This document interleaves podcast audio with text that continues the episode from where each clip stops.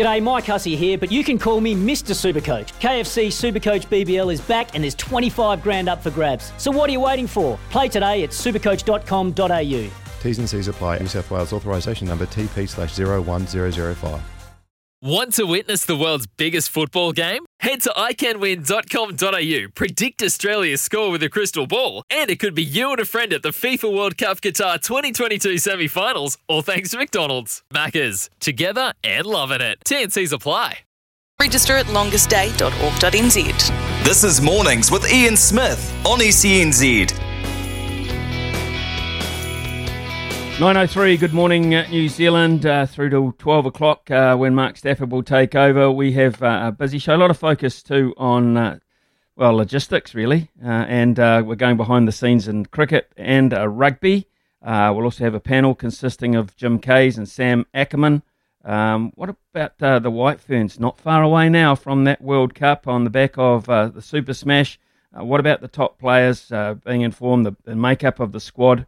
Um, really, um, it's do or die time for the White Ferns, and uh, all it looks all good actually. Uh, it looks all good uh, for that World Cup kicking off on time and uh, going through for the month of uh, March in particular. So we look for that. Also, pacing for purpose uh, around about quarter to twelve this morning. So pretty busy, pretty busy indeed. Sport is our religion, and here is Smithy's sermon. Well, already it's been a bad news, good news sort of a week uh, for Queenstown. Losing the New Zealand Golf Open was indeed a bitter blow for the region. Loss of income, loss of profile, but made up for somewhat by yesterday's confirmation that at least the first month of Super Rugby Pacific will be played from a Queenstown base in either the beautiful resort itself or neighbouring Invercargill, some two hours by bus away. It sounds a costly exercise. It is a costly exercise, but the show simply has to go on or look to go on. It's far from ideal, but what does ideal really mean these days? Six major bubbles, lots of mini bubbles, highly burst proof, one hopes. It won't take more than a positive test or two to can the whole deal. For the players, the strictest of boarding school regs, really, for the first six weeks. I'll get a taste of what it's like to be a warrior, a breaker, or a Phoenix footy player, but on a smaller level of commitment. Bus trips might be interesting though. Headphones and batteries will be at a premium. Could be fun too. I wonder do they still fight for the back seat these days? Or have a couple of chili bins of cold ones for the trip home? Or pull over to the side of the road so the lads can get to piddle over the fence into the neighbouring farmer's property, taking extreme care to avoid the electric wire. Do they? All in the bubble, of course. As fast as it seems how Omicron travels, the best laid plans do change, so that's a prospect for this day anyway. Plan B. Right now, though, Plan C will be written on the whiteboard at head office. Truly a thankless task to get it right and please all. And as they say, watch this space. With no fans on site, this is about as neutral and fair as NZR, NZR could get, too. Whether by fluke or design, a couple of unusual but level playing fields have come to pass.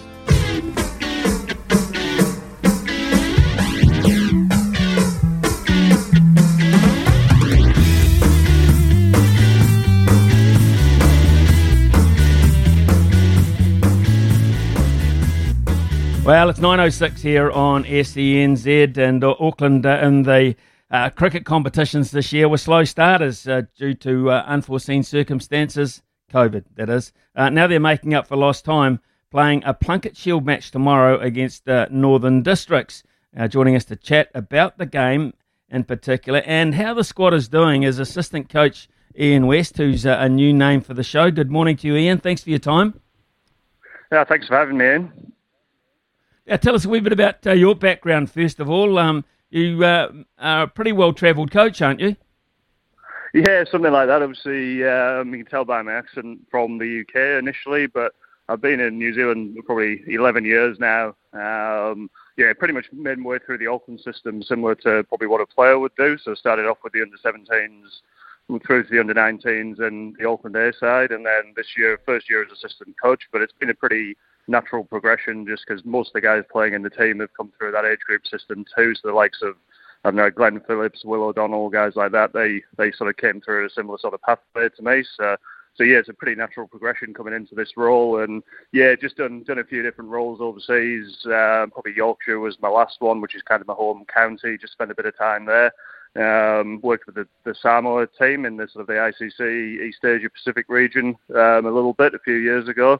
Um, but yeah, Auckland's my home now, so yeah, yeah, yeah, enjoying the enjoying the new role so far. I guess you look on in that Yorkshire situation, which has become very ugly, and there's been a few casualties of it, Ian. So uh, I hope that uh, they get that sorted out uh, for the right reasons. Yeah, absolutely. Look, look, a lot of good people there, and yeah, um, yeah, it's a, yeah, it's, it certainly seems like a, an unfortunate situation. I'm a little bit removed from that now. It's probably a few years ago since I was there, but um, yeah, just a lot of good people there. You know, really enjoyed my time. They were very welcoming to me um, when I came over for a short stint from New Zealand, and um, so yeah, yeah, a lot of good people there. A lot of time for the people in that um, in that setup, and you know, certainly wish them all well. Okay, let's look at um, the setup that you're heavily involved in now, which is the Auckland Aces. And uh, for a while there, you had to sit back um, prior to Christmas and just watch everyone else go about their business. But now uh, as I mentioned before, it's almost a cramming situation where you're so busy. I mean, a, a one day or on Tuesday, uh, a four day match beginning tomorrow, and it wasn't that long ago uh, the Super Smash was uh, really uh, hitting its straps. So, how are you ju- juggling all the formats from a coaching and uh, a playing point of view? yeah, well, I mean, it is pretty much just playing, isn't it? At the moment, we're not doing too much training. We've come into Eden Park this morning just to throw a few balls, just so the the batsmen can get ready for tomorrow. But yeah, yesterday we flew back from Palmerston North, and yeah, it's pretty yeah pretty full on playing schedule. And I suppose it's been one of them years just because of that. You know, I think when we've when we've lost a game, we've tended to lose two or three in a row, and then when we've won on the other side of it, we've we've kind of won three or four in a row. So, so yeah, hopefully we can get on another another run. Um, I think things are yeah moving so quickly. When it's going well, it yeah, it really goes well, and when when it doesn't, it you know, it's it's tough to kind of put the brakes on because um, we're certainly not coming in and doing any training around it. Um, but yeah, it's just part of the fun part of the challenge. But I think from a playing point of view, either way, you get a you get a really good opportunity to you know move on quite quickly um, just to the, just to your next opportunity. So yeah, obviously a tough tough one down in Palmy uh, earlier in the week, but we've got a really good chance here at Eden Park tomorrow to um, or over the next four days anyway, to put in a really good performance and start off our Plunket Shield campaign well. I suppose too, Ian. When you when you look at the points tables, etc., it's almost like you're in a situation because of what happened prior to Christmas that you're you're almost in catch up mode all the time. Yeah, yeah, that, that's that's it. Yeah, and it's yeah, it is. I mean, it's pretty cliche, but yeah, just I kind of have to ignore the ignore the um, the points tables and all the formats because yeah, it's yeah, we pretty much come into every competition yeah behind in terms of games played. Um, so yeah, just kind of looking after what we can look after, and I know that's pretty cliche, but yeah, if we, if we can, if we, this is yeah, we're starting afresh in this competition. It's our first game, so you know we've got as good a chance as anybody. Um, yeah, it's just put our best foot forward. Um, two four days coming up, and then we go back to the Ford Trophy for a week, and then and then I think we've got five four day games at the back end. So uh, if we can set, up, set ourselves up nicely in these first two games, um, yeah, it gives us a chance to go on a good run and really push to try and um, you know lift the trophy at the back end of the season. Really keen to talk uh, to you about uh, two or three of your uh, high-profile players. Uh, we understand Lockie Ferguson um, has got uh, an Achilles complaint, uh, but a concern about that with the, the cricket coming up and he being one of our absolutely, absolutely quick bowl options. So I just wonder how, how serious that might be for Lockie. Um, we're hoping it's not too serious. He's still kind of in the the assessment phase. Uh, yeah, he obviously started the game on um, Tuesday um, down in Palmy, and you know didn't look like there was any complaints. Um, but he then sort of came off as a bit of a precautionary measure. Um, so I don't have too many updates at this stage because he's still in kind of the assessment phase. But certainly the hope is he's not going to miss, miss too much time at this stage. But yeah, we'll kind of let the medical team sort of work through that, and uh, yeah, hopefully can provide an update shortly. But fingers crossed, it's not too yeah, it's not too bad. Uh, what about uh, Kyle Jamieson? Uh, and uh, you know, this time last year he was uh, like hotter than a hot thing. You know, was the big ticket in the IPL. Uh, things had panned out beautifully for him at the start of his Test career, but it just seems, um, you know, that perhaps it just might have gone off the boil a wee bit. Hasn't put his name forward for the IPL. Have you spoken to Kyle much about his game? Um, we haven't. He's, he's only just come back into the environment. I think it was really key for him to have some time away. If you think about his schedule over the last 18 months, um, he's gone pretty quickly from playing domestic cricket for us week in week out. Uh, yeah, almost overnight becoming a sort of an international sensation, almost in a way. Um, so yeah, and then yeah, pretty a pretty whirlwind sort of a ride for him. Um, and this sort of yeah, just after that Bangladesh Test series, I think it's just a really good opportunity for him to get away. Um, yeah, yeah, yeah, spend some time with family, things like that. So he's only just come back into the environment, and and certainly like now feels like he's refreshed and ready to go. Um, so I think you'll you'll see from now, hopefully starting in this next um, four-day game, you know, him really starting to, um, yeah, yeah, push forward and hopefully see that form that you've seen over the last couple of years from him. Because um, yeah, he certainly seems ready to go after a bit of time away. It can always be, I suppose, just a period of um, of balance, really. I mean, uh, you know full well how tough this game can be, um, and at the highest level as well. And and when things fall into place so damn quickly, I mean, history says it has to it has to get harder at some point. point, and I, I guess uh, he's going to find that. People are starting to find out more about him as a bowler, uh, and he's going to have to perhaps just uh, take a bit of time out and reassess a few things himself. Yeah, I think the great thing with with Kyle is he's always looking to get better. So regardless of how well he's doing, he's always looking to get better, and that's with the, the bat, ball, and in the field. Um, he was in Palmy with us, even though he wasn't playing. He was working hard on some some technical things to do with his batting, and same with the bowling side. He bowled a few overs out in the middle um, so he's always looking to get better. So that's certainly not a not a concern with him. Obviously, there's you know when you when you first come on the scene, um, people don't know too much about you, and you can sort of put your best foot forward, and then people can make adjustments. Um, yeah, based on what they've seen. But yeah, there's there's no issue there from from Kyle. He's always looking to get better. So so yeah, I, I think you'll continue you'll see him continue to go from strength to strength. I think moving forward because yeah, he's certainly pretty motivated and keen to do well for us in this four-day game, and then get back in that Black Caps mix for the for the Test series, and yeah, and, and really push on from there. Okay, so let's uh, look at the batting side of things because uh, obviously now with the retirement of Ross Taylor and news coming through, uh, almost confirmed uh, that Kane Williamson won't be part of the Test side either. That leaves a hell of a hole uh, in the New Zealand batting lineup. Um, I don't know. I think it's been probably 12, 13 years since uh, we neither had either them either of them uh, at our disposal. So, um, one bloke who, who comes into the equation here as a possible replacement for either is Glenn Phillips. Now, Glenn, of course, tasted Test cricket at the Sydney Cricket Ground, scored a half century uh, in his first innings, uh, didn't get many in the second. But um, what, do you, what have you noticed about Glenn Phillips as a player, and particularly in the red ball game, Ian? Yeah, I suppose, I suppose it's, uh, it's a funny one because obviously we haven't had a, a, red ball game yet this year, um, but obviously knowing Glenn pretty well, coming through the age group system and stuff is, yeah, he's he's got a yeah he's got a really good method, and it's, it's a bit different to a lot of other people's methods. But we're just trying to encourage him, regardless of the format, um, you know, to, to bring his method into the you know and sort of you put that into the the uh, the way we're looking to play, um, but certainly want him to express himself. He has no fear. Um, and I think that can work. You know, obviously works pretty well in the white ball stuff. But I think I think you, you saw in that brief Test match in Australia when he got that opportunity, um, and we've seen it for Auckland before. And if he can bring his method and just sort of you know shift it just a little bit into that four-day mode, yeah, he's got he's got a lot to offer there. Um, yeah, because yeah, and he's and he's still pretty young as well, Glenn. Because he's been around a while, people sort of may see him as, as you know being a bit, bit older than he is, but he's still pretty young, so he's still got a lot of development to do and yeah, we're pretty excited to see what he can offer in, in these next two red ball games. And yeah, there's certainly some opportunities there um, at the high level uh, based on what's happened. But yeah, I think um, yeah, we just want to keep the focus on, on what we're doing. And somebody like Glenn, if he puts in a couple of performances, I'm sure he'll be will be really on the radar for that high level stuff.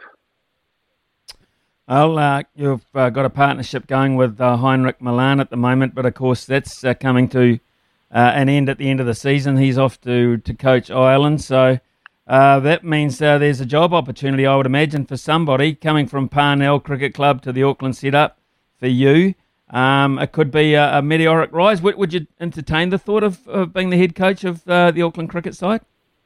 Yeah, certainly. I mean, yeah, it's certainly certainly my goal. Absolutely to um, to take over. I've sort of you know working under Heinrich for a few years now because I've sort of been the the Auckland A coach underneath him as well as as well as my time at Parnell, kind of juggling those two roles. And I, you know, I made it pretty clear to, to Heinrich that I kind of wanted to be the next him. So I've been working pretty closely under under him, trying to kind of you know, you know pick up a lot from him because he's a world class coach, and we've been really lucky to be able to yeah, work with him and work underneath him. And he's given me quite a few opportunities over these last few weeks since he knew he was moving on. So I've I've led a few of the Ford Trophy games, um, ran a few training sessions, and and I think yeah, it's it, this move into this role for me has been quite natural again because yeah, just kind of I've worked with the majority of these guys through the age group stuff. So.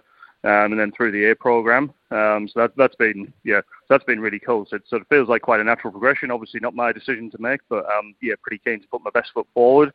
Um, yeah, but I'm sure whatever decision is made will be the best one for Auckland cricket, and I'll be yeah I'll be keen to be a part of that. Um, if it's me as the head coach, fantastic. If not, yeah, we'll we'll certainly look to, to work with the new coach and um, yeah try and win some more trophies for Auckland. Well, Ian, it's been uh, great to, to get to know you, um, and uh, wish you all the best for that upcoming game against uh, the Northern Brave. Uh, and uh, for the rest of the season, sounds like you're going to be very busy anyway. Uh, whatever happens, and uh, maybe that uh, head job, head coach job uh, will come your way. Good luck uh, in what's coming up. Thank you for your time. Fantastic. Thanks very much for having me in. Yeah, cheers. Uh, Ian West there. He is the assistant coach of the uh, Auckland cricket team, John, and I really do believe that Glenn Phillips is on the horizon because of the fact that they've used him before. I think that's a big thing. we mentioned the fact that he got um, a half century against Australia. It wasn't a, it wasn't exactly a pure one. He had a bit of luck along the way. Um, but uh, he's had a taste of it. He's gone away for a year or two. I, I think he is a viable option. So 100 tomorrow, mm. or uh, in this game, or a big score in this game, would push him a long way. But uh, we got the we got the bully. Uh, to be fair about Kane Williamson, quite some time ago. Yeah. And it looks like that's come to fruition. And uh, no Williamson, no Taylor. Um, for me, uh, that makes South Africa favourites. Yeah, absolutely. Um, their bowling attack against a pretty fresh looking New Zealand side. I guess we've still got Will Young and Latham up the top, who have done a great job for us lately, and Devon Conway will probably bat three.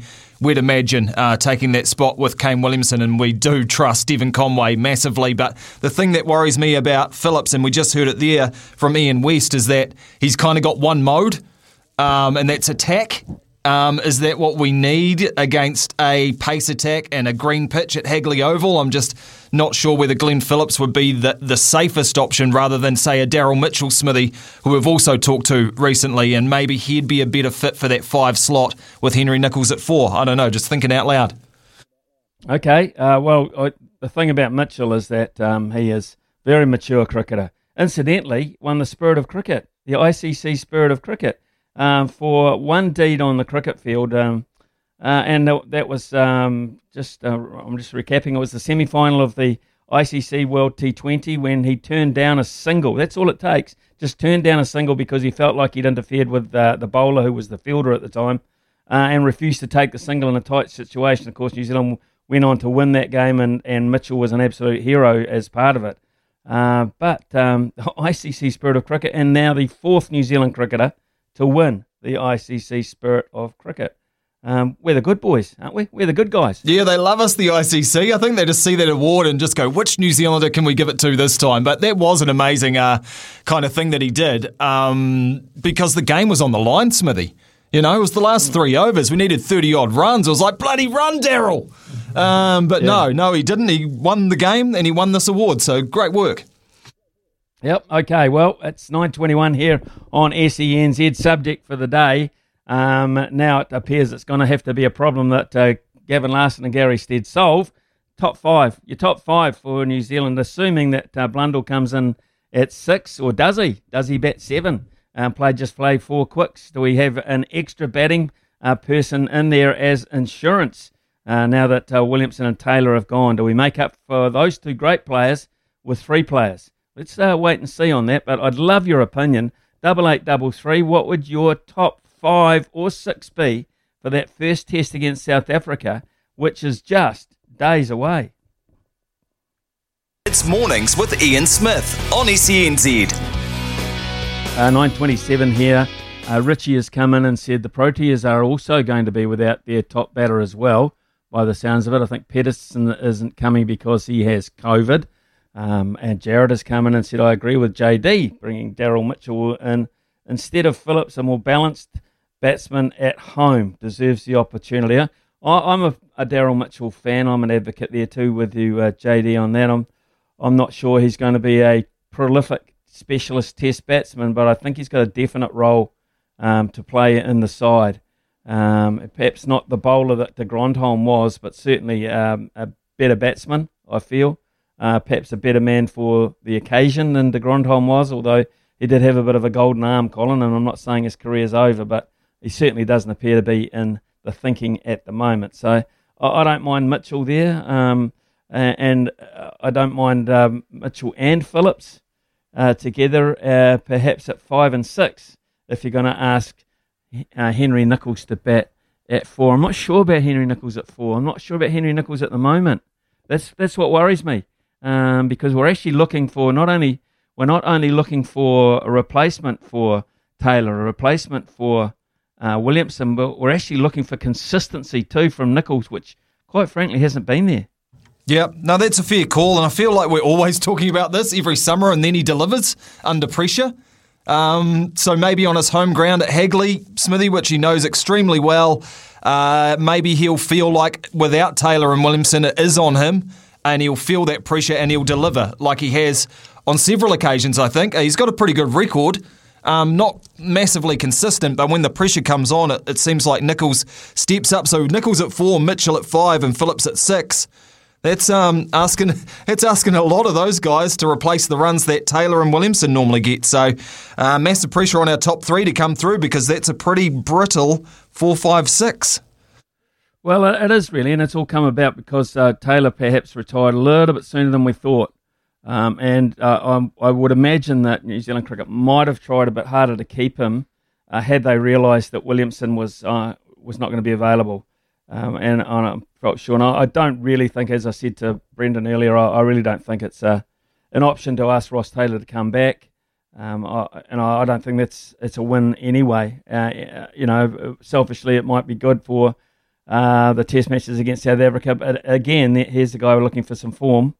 Um, and I'm, I'm not quite sure whether he would be in the mental state to approach that series anymore, having basically switched off from that form of the game, or or, or whether we, we could, you know, whether we could find that motivation to get him back. So I, I really don't think that's an option. I, I seriously don't. So uh, we uh, need those uh, teams uh, coming in. Keep them coming in. You're possible. You might have an, an outsider, an absolute outsider that um, no one's picked. That you've been watching through the progress of your particular provincial team. I've heard talk of uh, Hamish Rutherford making a comeback. Uh, that would be an interesting one. He's usually a top order player, and looks like at least we've got those top three places, those bases covered. But maybe it's 9:30 here on uh, SENZ. Time for some news. From rugby uh, fans, rugby administrators, and players is that uh, they have made a decision at uh, headquarters uh, that the six New Zealand-based Super Rugby teams will be relocating to Queenstown for up to a month, possibly a little bit longer, actually, if you take in uh, the pre-season as well, to try and ensure the start of the season goes uninterrupted as the threat of uh, Omicron looms. Joining us now to talk about the logistics of it all is uh, Crusader CEO Colin Mansbridge. Colin, uh, thank you for your time this morning. Morning, Smithy. How are you, mate? Oh, look, uh, probably um, a lot uh, more at ease with what I have to do every day at the moment than you, but um, this has all happened uh, quite quickly. It tends to change very quickly too, Colin. So at the moment, um, uh, you, you're in the situation where you have to up ship and move and do it pretty quickly. Yeah, so we, you know, we started to look at those numbers that were coming out of the research um, a, a, week or two ago, um, which Professor Michael Baker commented on, talking about how this curve was going to go.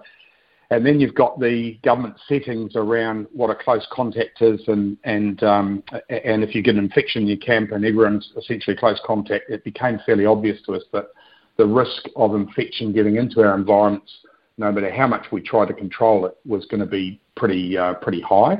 Um, you know, if you're going to end up with, say, 20 to 50 percent of the population infected at some period of time over the next couple of months, then um, then you know it's likely that we're going to have an environment, no matter how good every environment is. So it, it, it happened reasonably quickly, and, and the options actually are pretty limited. Um, and the, the, All Blacks have done it before um, overseas, so that seemed to be the model that, that got the most um, uh, uh, got the most support. And of course, you've got the situation where it's a bridge rather than, and it's a bridge that's not absolutely certain. There's still the risk of something going wrong.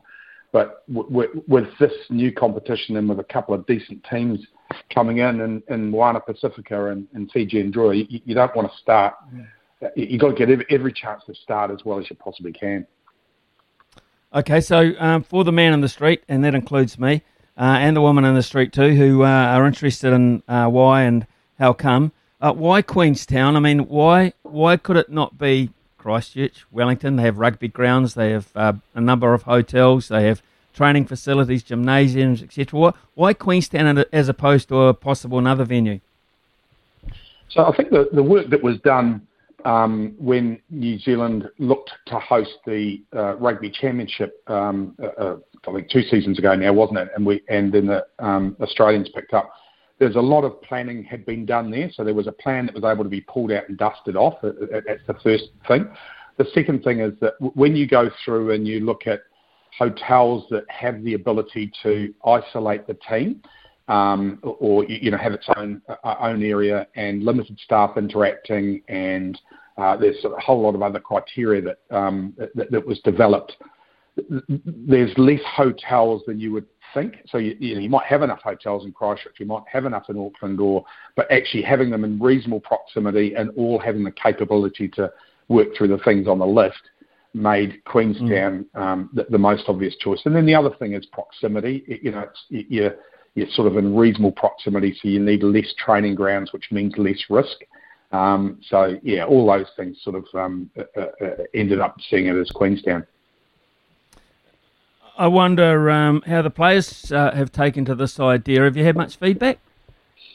Um, I, I, I, think it's, it's, it's probably mixed, Smithy. I think the um, it, most of, a lot of the players want to play the competition. There's no doubt about that. They're passionate about their teams and they want to be playing the game. The challenge is if you're an All Black and you've been you've done some uh, isolation and MIQ on the way back in, and you know we're still uncertain about borders going into this year.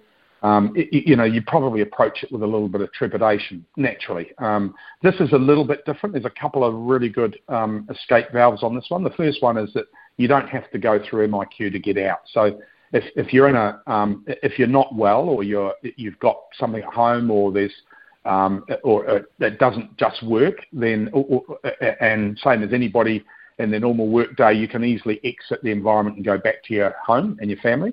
That, that's the first thing. So, and then the other thing is it's it's reasonably closed end. So, you know, the decision's been made that we want to do the, the period till that third round and then come back into the environments and uh, and accept that there is some risk um, that, that, it's not fully, you know, the rules haven't changed and the virus, virus isn't where it, we're expected to be after three weeks. But at least we've then got three rounds of the competition where New Zealand teams have competed all that time.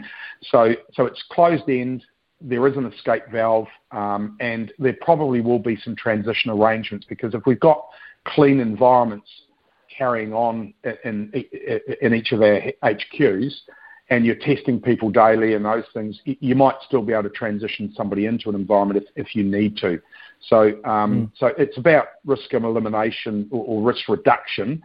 We're probably not going to be able to completely eliminate it, but I think um, the players, when they see the, the escape valves and they see how important this competition is and how you know it's really important to get it off to a great start. I think on balance, the, the most of them are going, yeah, they they get this, and you know, and there's varying levels of excitement. You know, for some it's um it's a really exciting opportunity for um for others, yeah, natural trepidation about um you know periods isolated from families.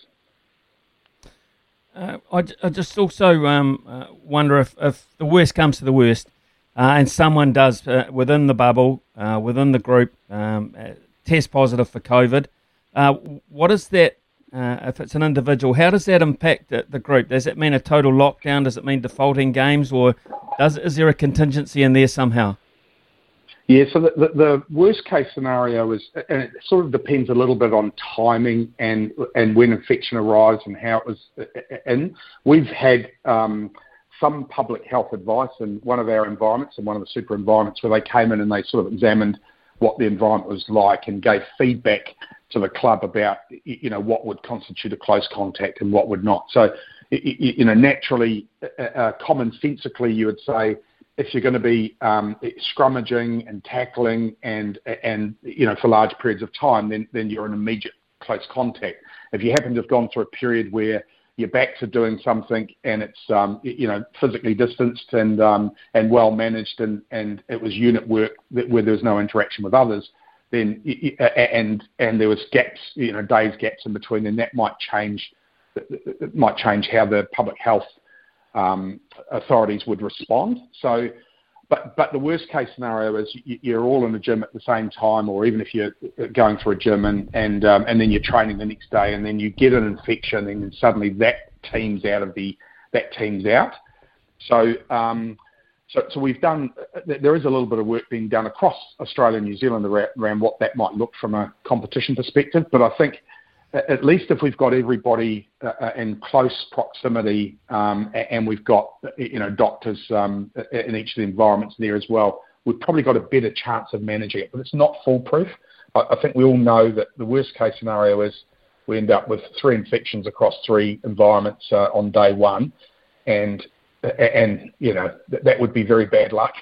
Um, but we've got to give ourselves every chance of getting this competition away in the first three rounds away, and we've got to give Moana Pacifica in particular, um, but also Fiji Drua a chance to participate in this comp because if we don't, you sort of feel a bit guilty that we haven't done everything possible within our power to make this thing work. Colin, you uh, know uh, full well just how big some of these squads can be in terms of your playing strength uh, and your depth, uh, and of course uh, your backup staff, your medical staff, coaching, etc. Uh, will you be ro- relocating, or will will franchises be ro- relocating the whole shooting box, or will you be trimming? No, there's a little bit of uh, selection going on. Um, so uh, we're making sure, like in terms of playing group, it'll be contracted players and and uh, you know some ability to transition and out of um, replacements and All Black returnees and those things injury replacements. In terms of the um, management group, um, uh, we did a bit of a check-in with the other environments the other day, and, they're all making sacrifices. So, you know, it might be a couple of S&C, but maybe one physio or one physio and uh, two physios and one S&C, and then, um, you know, commercial staff will try and share resource that way. But yeah, uh, uh there will be some sort of trimming of the management group. There will be people left in each of our environments. Uh, the other thing, of course, is uh, you, are heavily involved in this side of it. You've got to make uh, you've got to make it pay. I mean, you've got to make it uh, financially viable. I mean, you're going to take a hit because your stadium, uh, Orange Theory Stadium, is not going to have be in use and not going to have any crowds. But who, who's taking the hit for this? I mean, again, I mean, on the back of what's been happening, where you've had to already make it take hits, it must be starting to get a bit tough. Um, starting the understatement. I think that the, the, thing about this is, uh, um, if it works, and we're very confident, but not absolutely confident, but if it works, we know we're going to broadcast games, and that's really, really important um, in terms of um, you know funding uh, players um, and funding you know New Zealand rugby coffers. That's really, really important, and uh, and that's really and so that's why you know they've invested a bit of cost in, in getting us uh, into this bubble in Queenstown. For the clubs themselves, most of us are going to be a little bit challenged. Um, in fact, this is probably the least preferred option because if you could play a game in Orange Theory and you could manage a crowd size and it was a little bit smaller, um, it, it, you'd get some revenue. It's not going to be enough to offset cost, but you might be able to generate some revenue. Um, but the, the, the, challenge is you go to Queenstown and, and there's nothing. There, there's nothing for the clubs, and the clubs therefore mm. are essentially cancelling their first three or four rounds. The, the, the, benefit though is that we've got a competition that's likely to have integrity, um, and and you know people can still see it. Um, we'll, we're a bit gutted that our fans can't see it live. Um, so th- that's more important to us. We, we've we've all talked about our boards and all the CEOs have talked at length about it's a waste of time being solvent and um, and having a club if there's no competition. So you've got to make sure the competition goes ahead first. Well, Colin, uh, don't envy you your job one iota. It's fair to say, um, or any of your any of your colleagues, your counterparts. Uh, must be wake up today and think uh, what the hell's going to happen, what I'm going to have to change today. I, I really do feel for you, um, but I hope it works out. I really do. I hope we get that rugby that you want, that uh, New Zealand needs, and uh, good luck in uh, your planning. Thank you for your time. Thanks, Smithy. Good on you, mate. Cheers. Yeah, cheers. Colin Mansbridge there, who's the CEO um, of the Crusaders. And yeah, uh, I had several questions to ask, and we're simply just running out of time. What about Australia? What about the possible there if the borders open up? Uh, and are they, uh, as the Canterbury Rugby uh, Crusaders, having any say in the proposed new stadium, which is um, an interesting topic down there, we understand, for um, scenic purposes as much as anything else. It's 9.45 here on SENZ. Cancer Society Longest Day Golf Challenge is on now. Register at longestday.org.nz. It's mornings with Ian Smith on SENZ. Well, Ken has come in and said, Smithy, how about this? Latham, Young, Conway, Henry Cooper, Henry Nicholls, Blundell, and uh, he's backing that up by saying that Henry Cooper has a very good first class average. Henry Cooper, son of Barry Cooper, and you won't find a nicer guy that's ever played the game than Barry Cooper. Uh, so yeah, uh, possibility. I think there's room for a bolter. I, I think we've got to find something out.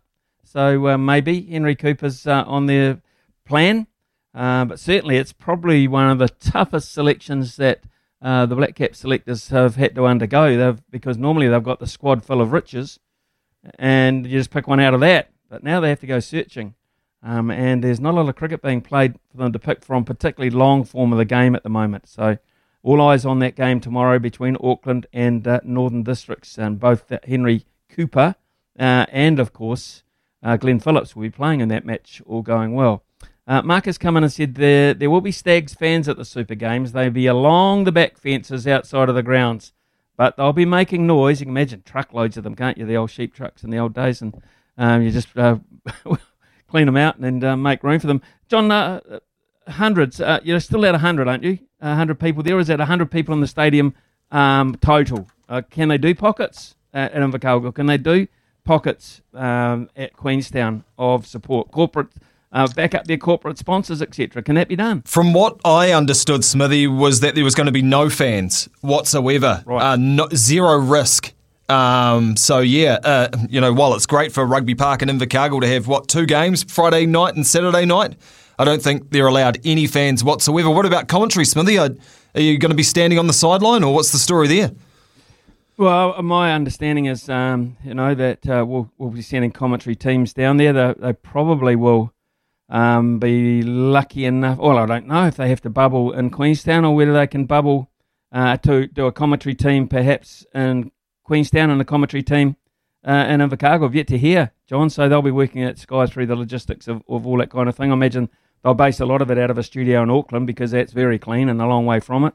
Uh, but certainly at game time, they might call games out off tube and just send one or two reporters uh, to those games to alleviate any risk. So um, still, just like uh, the rugby itself, up in the air. 9.53 here, multi before 10. Behind the stumps to behind the mic, you're in safe hands. It's Mornings with Ian Smith on SENZ.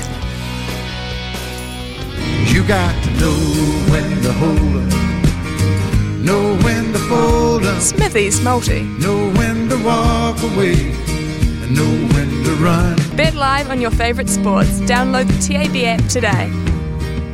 Well, we're still alive from yesterday. Uh, the Raptors did beat Miami Heat, and uh, the Wanderers beat Perth Glory last night. Uh, so that was a 1 0 result for a buck 80. So we're alive.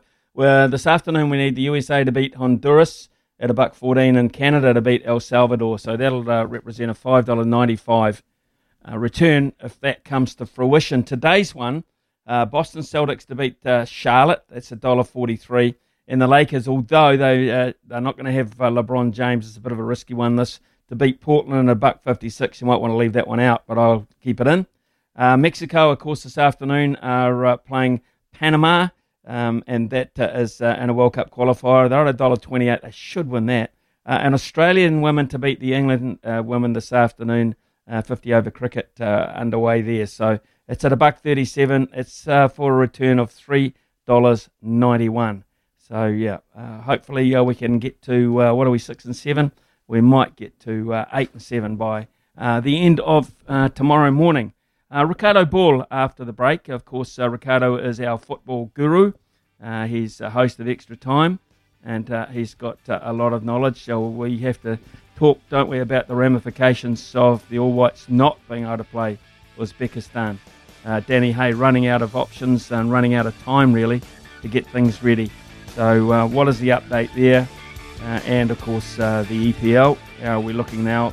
And World Cup qualifiers around the world. Any major surprises? Who's looking like missing out? Uh, that's interesting, too. So, Ricardo, after the break. In the meantime, here's uh, Karen. It's 10 o'clock. Register at longestday.org.nz. This is Mornings with Ian Smith on SENZ.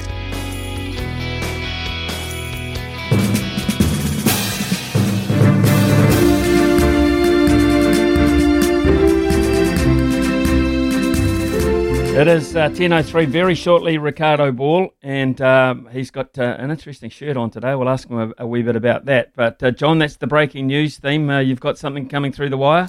I do, Smithy. The White Ferns ICC Women's Cricket World Cup squad has just been announced. So this is uh, seconds old. So I'll read it out for you so everyone knows who'll be representing New Zealand at our home World Cup in just a month's time. Susie Devine will be the captain. Amy Satterthwaite will be the vice captain. Oh, Sophie Devine, not Susie. Sorry. Sophie Devine will be the captain. Amy Satterth- Satterthwaite will be the vice captain. Then Suzie Bates from the Otago Sparks, Lauren Down from the Auckland Hearts, Maddie Green from the Wellington Blaze, Brooke Halliday from Northern Districts Women, Hayley Jensen from the Otago Sparks, Fran Jonas from the Auckland Hearts, Jess Kerr from Wellington Blaze, Melie Kerr from the Wellington Blaze, Frankie Mackay from the Canterbury Magicians, Rosemary Mair from Central Hinds, Katie Martin, the Otago Sparks, Hannah Rowe, Central Hinds, and Leah Tahuhu from the Canterbury Magicians. So that is your squad, Smithy, for the World Cup in a month's time. Well, initially that is very, very experienced, and there's not a name in there that I haven't uh, heard of or raises my eyebrow because uh, I think that's very predictable. But we will have uh, someone out of that squad, uh, hopefully just after 11 o'clock this morning. So uh, look forward to that exciting time for those girls playing a World Cup at home, albeit without uh, too many crowds. Look, honestly, it's time for football now, and it's time for Ricardo Ball, and I'm not quite sure why you've worn a green and white shirt. Is it because Celtic are leading Rangers 3 0 as we speak? I mean, uh, what is it with you and, and just backing winners? Mate, uh, Celtic haven't been winners the last couple of seasons, have they? Uh, no, I, um, Smithy, my mum's family's Italian. My dad's family's Irish. Do you think I really had a choice as to who I supported come Scottish football other than the left footers? No, that's true. Yeah. Absolutely true. And I I understand that. And it, it looks mighty fine on you, to be fair. I suppose that uh, begs the question why you haven't got a Celtic tattoo on your other calf. But uh, that's for another day because we have very important news to get through. Uh, and of course, uh, it's it's odd sort of news, really. The All Whites, All Whites game has uh, been called off. We're not, that's not unusual. But uh, what is, as a result of that, of course, Danny Hay's not got an opportunity, a last opportunity to formalise things. So, what about the impact of that uh, Uzbekistan game being called off? Yeah, I think it's um, far from ideal for Danny Hay. Uh, you know, there was uh, things that he was wanting to try. He had obviously put this squad together with a uh, with an eye on March, uh, given there were some players that he knew he wasn't going to be able to have, particularly for the first, possibly second game of uh, the World Cup qualifiers because of the way they sit outside the window.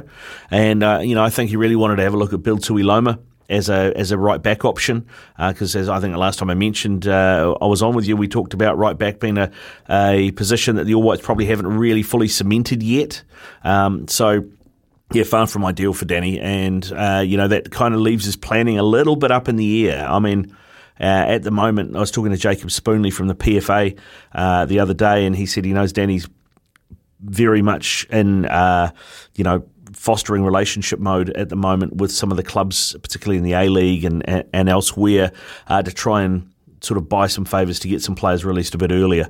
Um, so I think this has certainly thrown a, a dampener on that for him. Well, with uh, the Phoenix uh, down uh, towards uh, the foot end of the table and things not uh, going so well for them, of late. Uh, Would that free up any of those players, particularly in the early part of the squad when some of those European ones won't be available? Is that is that now a possibility? Yeah, I think so. I think so. Uh, I mean, the way it works, they don't have to name a hard fast 23 for the whole tournament, which uh, works in our favour. They can submit a list of 40 or 50 players, and then each match day, it's up to you to name a 20 or 23, whatever it happens to be. Uh, so that means that they can rotate that. And so I think what you will see is that Danny might have that chat uh, with David Dome for example, and say, look, you know, I might want uh, Fenton, I might want Payne, I might want um, Clayton Lewis, uh, maybe Alex Rufer, maybe a, a Ben Waine. Um, I, I, I, want these guys, but I'm not going to have them for the whole time. Can you give them to me for the first week and then you can have them back? And then by that time, the European players are available and you can bring those guys in. So I think there's going to have to be a bit of juggling. It's certainly not going to make life easy for him in terms of continuity and getting a team to gel. But I, uh, you know, it's a needs must situation, and I think that's basically how it's going to look. Right. So, what spots for you are still very much um, in the melting pot, so to speak? Well, I think a replacement for Chris Wood is the big one. You know, that is how do you replace a Premier League striker um, in your number nine mm. jersey? I think that's very tough. Uh, so that's got to be the biggest call. And uh, what are his options there? Um, it, it, might have to be he might have to manufacture something. He might have. You know how Liverpool played Robert, Roberto Firmino in the nine role in the traditional striker role, Smithy, but he doesn't really play that way. He kind of plays a bit inverted, and then the wingers overlap, and it's the Salahs and the and the Manes that, that end up at the top of the pitch. And you know he may have to look at doing something slightly different um, to be able to make that work. So I think what he does in the Chris Wood position is uh, is going to be vital. Also, from a creativity point of view, you know we rely heavily on Sarpreet Singh. Um, chances are we won't have Sarpreet for the first two games. Uh, so what does he do there? Uh, who's who's going to be the creativity in midfield? Where is that going to come from? Um, so yeah, I think those are the two big ones. I think you know the fact that the MLS is uh, you know they're they're in their off season now. Um, so Bill Tuiloma, Michael Boxall, a few of those will be available. So defensively, I think we'll probably be okay. Uh, but it's further up the park that I think is is probably a worry for Danny. Okay. Um, uh, there's a few Kiwis uh, on the move during the January transfer window. Cacace, uh, we've uh, heard about during the week to Serie A. What great news for him Joe Bell to uh, the Danish uh, Superliga champions uh, Brøndby FC. Uh, and Joe Bell's becoming quite a desirable option, isn't he? Yeah, very desirable option. I mean, you know, uh, Viking ha- have turned down a, a, couple of bids for him previously. In the last transfer window, they turned down apparently a million pounds from Barnsley in the English Championship uh, for him. So that was interesting. They've held on. Uh, they haven't. It hasn't been announced. It's one of those undisclosed payments, so you don't know exactly how much he's gone for. Uh, but I had a Danish journalist on last night uh, on the World of Football talking about it, and he believes it's somewhere in the region of two million euro is is what uh, they've uh, paid for Joe Bell. So um, I think it's a, it's a great move. I mean, Brøndby are a team Smithy that have you know they produce Peter Schmeichel, they produce the Laudrup brothers. They're, they're, they're one of the great teams in Denmark. They were the champions last year, as you said, and this year they've played in the Europa League. They were in the group stages of the Europa League. They played against Rangers in that group. Uh, so it's a big club, and he's replacing a, a, local player that has come through their academy that they've sold on to Genoa in the Serie A. Because the thing with Scandinavia, particularly Denmark and Sweden, is it really is a shop window for the rest of Europe at the moment, and that's why we've got so many Kiwis going there. Um, so Joe will go straight into the team and he can play as the six, uh, a holding guy, but he offers the guy he's replacing. He offers a bit more than that guy. He can he can play eight. He can score goals. He can get a bit uh, a bit further forward. So you know, uh, according to our Danish friend last night, he goes straight into the team. He'll be a guaranteed starter, and he also believes that Brøndby have bought him not just to replace this guy, but because they see value in him. He's only 22. They think they can get a couple of years out of him in that shop window. Then they will be able to shop him to a bigger league. Interesting. So uh, we'll keep our uh, finger on the pulse of that because it's really exciting news for Joe Bell. He's going to be the beneficiary uh, of all these those moves uh, along the way. Uh, let's stay overseas uh, for the moment, Ricardo, and not great news coming out of the Manchester United camp with Mason Greenwood in all sorts of trouble. I think. Yeah, I, I would say it's early doors, but I would say Mason Greenwood's career is over. Uh, you know, he's only 21, but that's the way it looks. And, you know, uh, fair, uh, fair enough, too, because you can't do what he's done. I don't know if you've heard the audio or seen the pictures, Smithy, but it is ugly. It's ugly. If you don't know what we're talking about, Mason Greenwood's girlfriend had uh, posted pictures of herself after he'd basically beaten her up, showing bruises, a split lip, a blood nose, um, blood streaming from her face down her chin, and then released audio of him basically telling her to do what he wants in the bedroom, if you like, and kind of slapping her around. Um, it's pretty ugly. He's been arrested in charge. Oh, I don't know if he's been. Yeah, he's been arrested and charged with rape, and he's also uh, with assault. He's also been secondarily arrested and charged with threatening to kill and sexual assault. Um, he's now out on bail. Uh, but I see that if you go to the Manchester United online store and try and buy a Mason Greenwood shirt, it comes up as uh, you, they can't you can't find anything under this name. Uh, he's suspended from the club. He can't play for them. He can't turn up and train. Nike, uh, who he also has a deal with, they have uh, taken down his image off all of their platforms as well. And I believe Cadbury, who have got some deal with English football and he's involved there somewhere, have done likewise. So yeah, it doesn't look good. And and you know he's got to wear this because it's disgusting behaviour. Um, from a purely football point of view, it's a pity because he's such a great footballer, but being a great footballer doesn't allow you to be a scumbag and get away with it. No, it doesn't. And uh, not only his football career looks like it's doomed, uh, life in general is uh, not looking too flash for one Mason Greenwood. So uh, that'll be in the headlines for uh, weeks and months to come at various stages. We'll keep an eye on that. Uh, meanwhile, uh, the football goes on. Thank God. Down the bottom, uh, it's uh, a real hot battle in terms of the relegation. Uh, Nor- Norwich are clear at the moment. Newcastle, Watford, Burnley close behind with games in hand. Yeah, it's an interesting one. I, I mean, I think you look at the the business that Newcastle have done, and you know, there's a couple of guys, uh, Guimaraes that they signed from Lyon looks a very good player, but he needs, if he settles, I think they'll be good. Um, and obviously the goals of Chris Wood, Kieran Trippier on the right. They've they've brought in on loan Matt Targett, who was the left back at Aston Villa, who's just been replaced at Villa by Lucas Digne from uh, the Everton uh, the Everton player, former Everton player. Um, they have done they've strengthened really well. The one place they probably would like to have got someone is another creative midfield option. They tried to get Jesse Lingard, uh, that didn't happen from Manchester United. Um, but I think Newcastle probably under Eddie Howe should have enough now to get out of that. I, I worry about what Watford will do um, with Roy Hodgson. I mean, Roy is a, a bit of a firefighter, but uh, he generally needs a little bit of time to put his ideas across, and, and it's one thing that Watford don't have is a lot of time. And I see Burnley have uh, replaced six foot three Chris Wood with a six foot six Dutch striker, uh, Weghorst, who was playing at Wolfsburg, and uh, expect there to be lots of aerial battles when when uh, Burnley play that. It'll be the old chuck it in the mixer, son, and see what happens. Um, I, and I, you know, I think Burnley probably have come up short in this window. I think they would have liked a bit more. I think they will struggle. Uh, ultimately, I think Norwich will get pulled back in potentially Everton too under Fat Frank. Uh, Frank, I, I, don't, I don't think he's a great appointment for Everton. Um, you know, Chelsea's big problem when he was there was they were conceding too many goals. Everton's problem under Rafa was they're conceding too many goals. So I don't see how Frank fit, uh, fixes that. And for a team that's got a pretty good midfield, he added two more midfielders, but didn't add a goal scorer, didn't add anything at the back. So I think Everton could get pulled into it as well.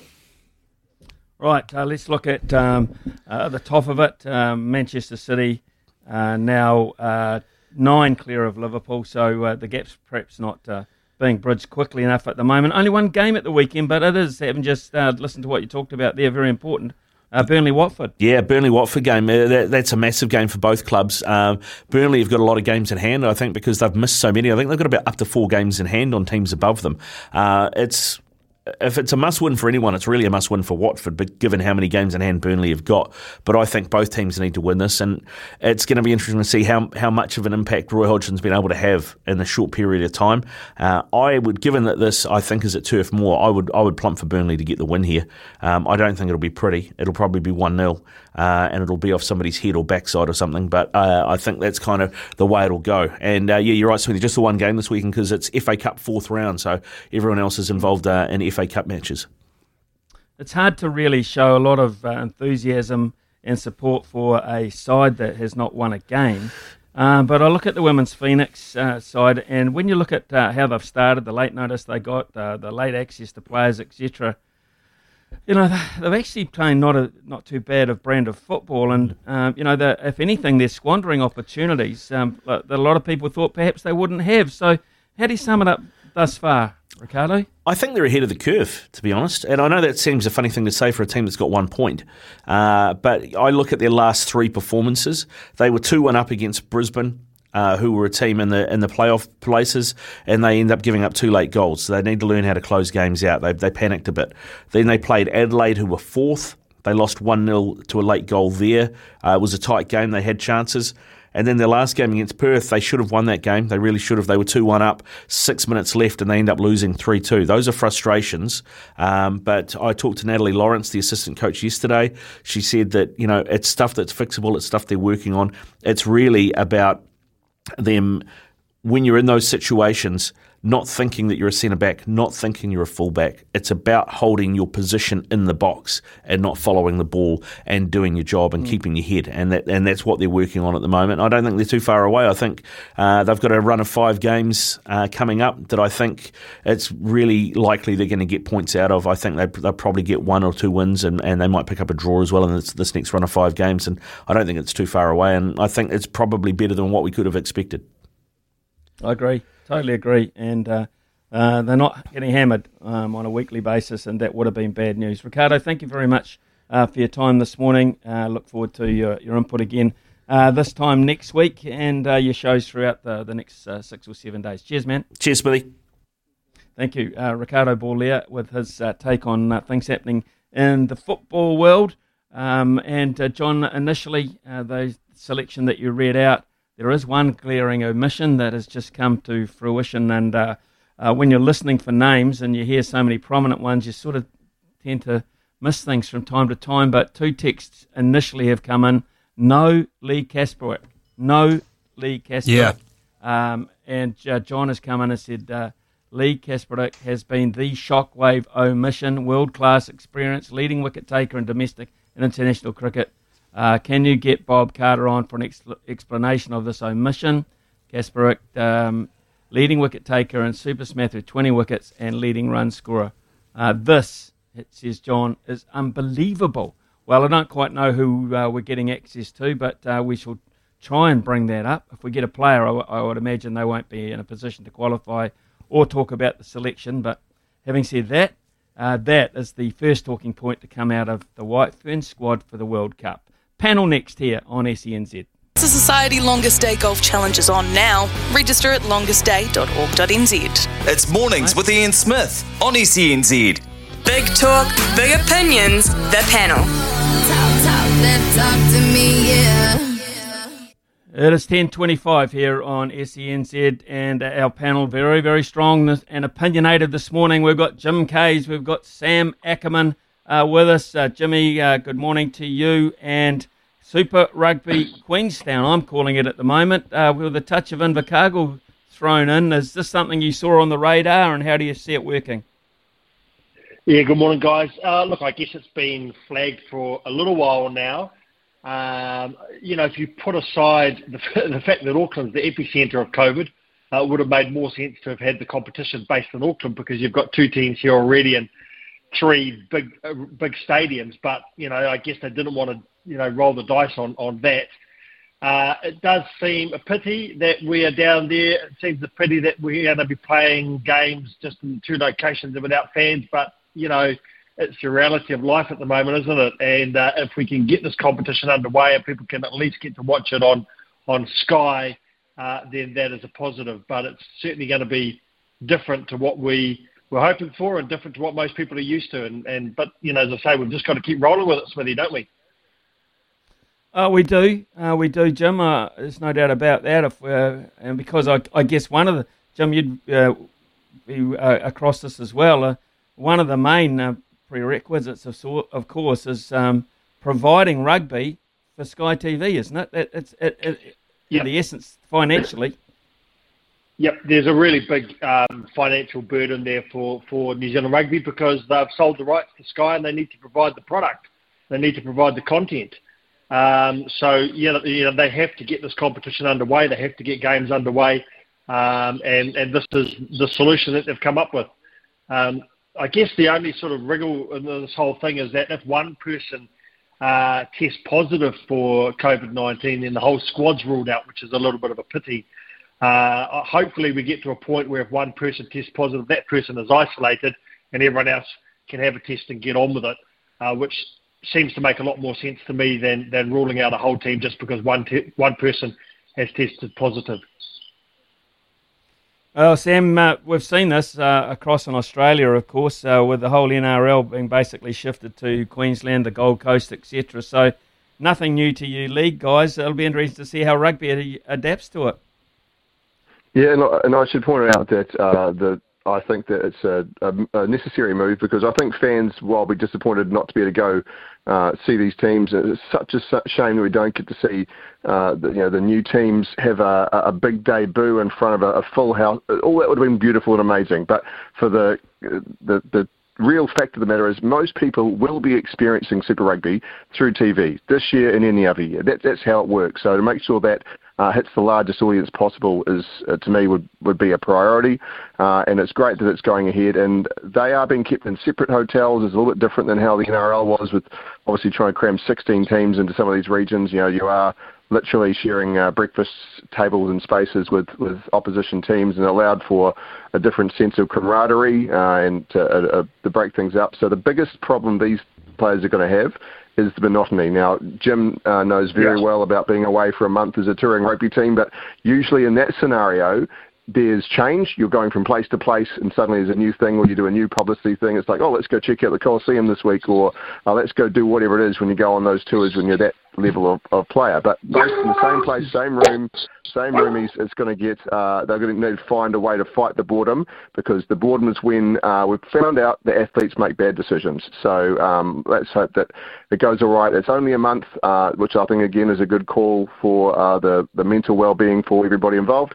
Uh, but I'm I'm personally just glad they're going to get some footy underway. Jimmy, uh, I, I totally understand uh, where Sam's coming from uh, in that regard. But having said that, um, they're fully paid professionals, and I, I, don't think there's a man in the street at some stage wouldn't say that there were aspects of his job that he felt a little bit tedious, a little bit boring. So, um, and we're only looking at this stage, aren't we? A maximum, I'm calculating with pre-season, a maximum of five to six weeks. Yeah, I think that sounds about right. And and look, I think that you're you're on the money for the bulk of the squad. If you were an All Black, uh, you'd be thinking, when do I ever get to spend some decent time at home? Uh, because obviously they had all of last year as well. But I think what needs to have happened for a lot of these guys is just that significant mindset. Uh, you know, for a lot of us, we've had to do that in terms of working from home.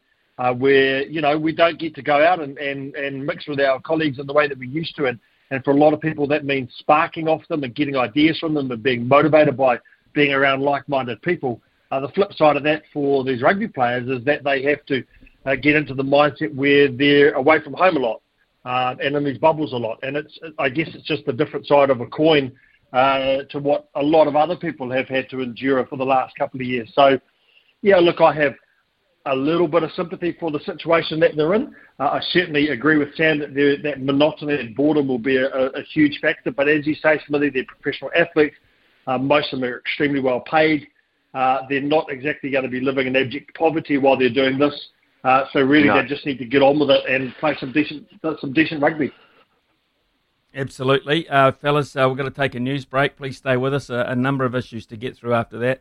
in the meantime, here's Karen with the latest. It's 10.33 here at the moment on SENZ. We have got Jimmy Kayes and Sam Ackerman uh, with us. Sam, uh, across uh, the rugby league side of things, uh, a rule change, Sam, in the NRL. Tell us a wee bit about it and what you make of it. Well, the, the, NRL has a rule that they're not allowed to take the same set of rules into consecutive seasons. Uh, so something has to change every time. Otherwise, otherwise refer- referees might know uh, exactly what's going on at all times. We can't allow that.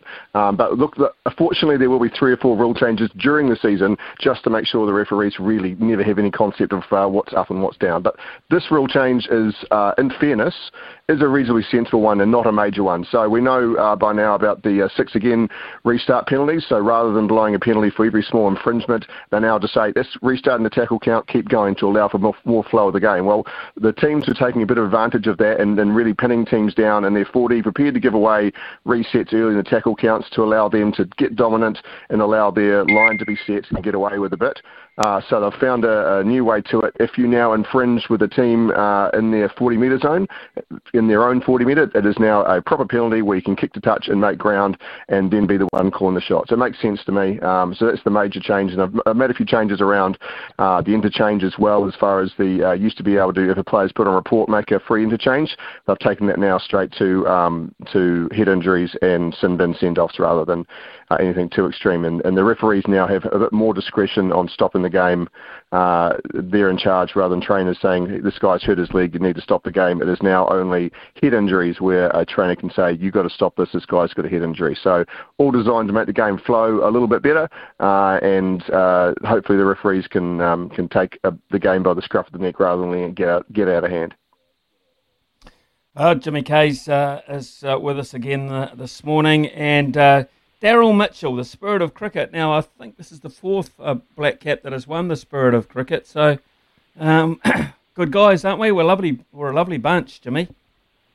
Yeah, we certainly are, and I mean this sort of, I guess, reflects the massive image makeover that's gone on in New Zealand cricket in the last what would it be, Smithy, ten years? I think it sort of started under uh, Brendon McCullum, and it's just it's just continued through, and it, they certainly are uh, lauded around the world as the nice guys of, of cricket, and, and they've been able to, as we all know, uh, match that with success.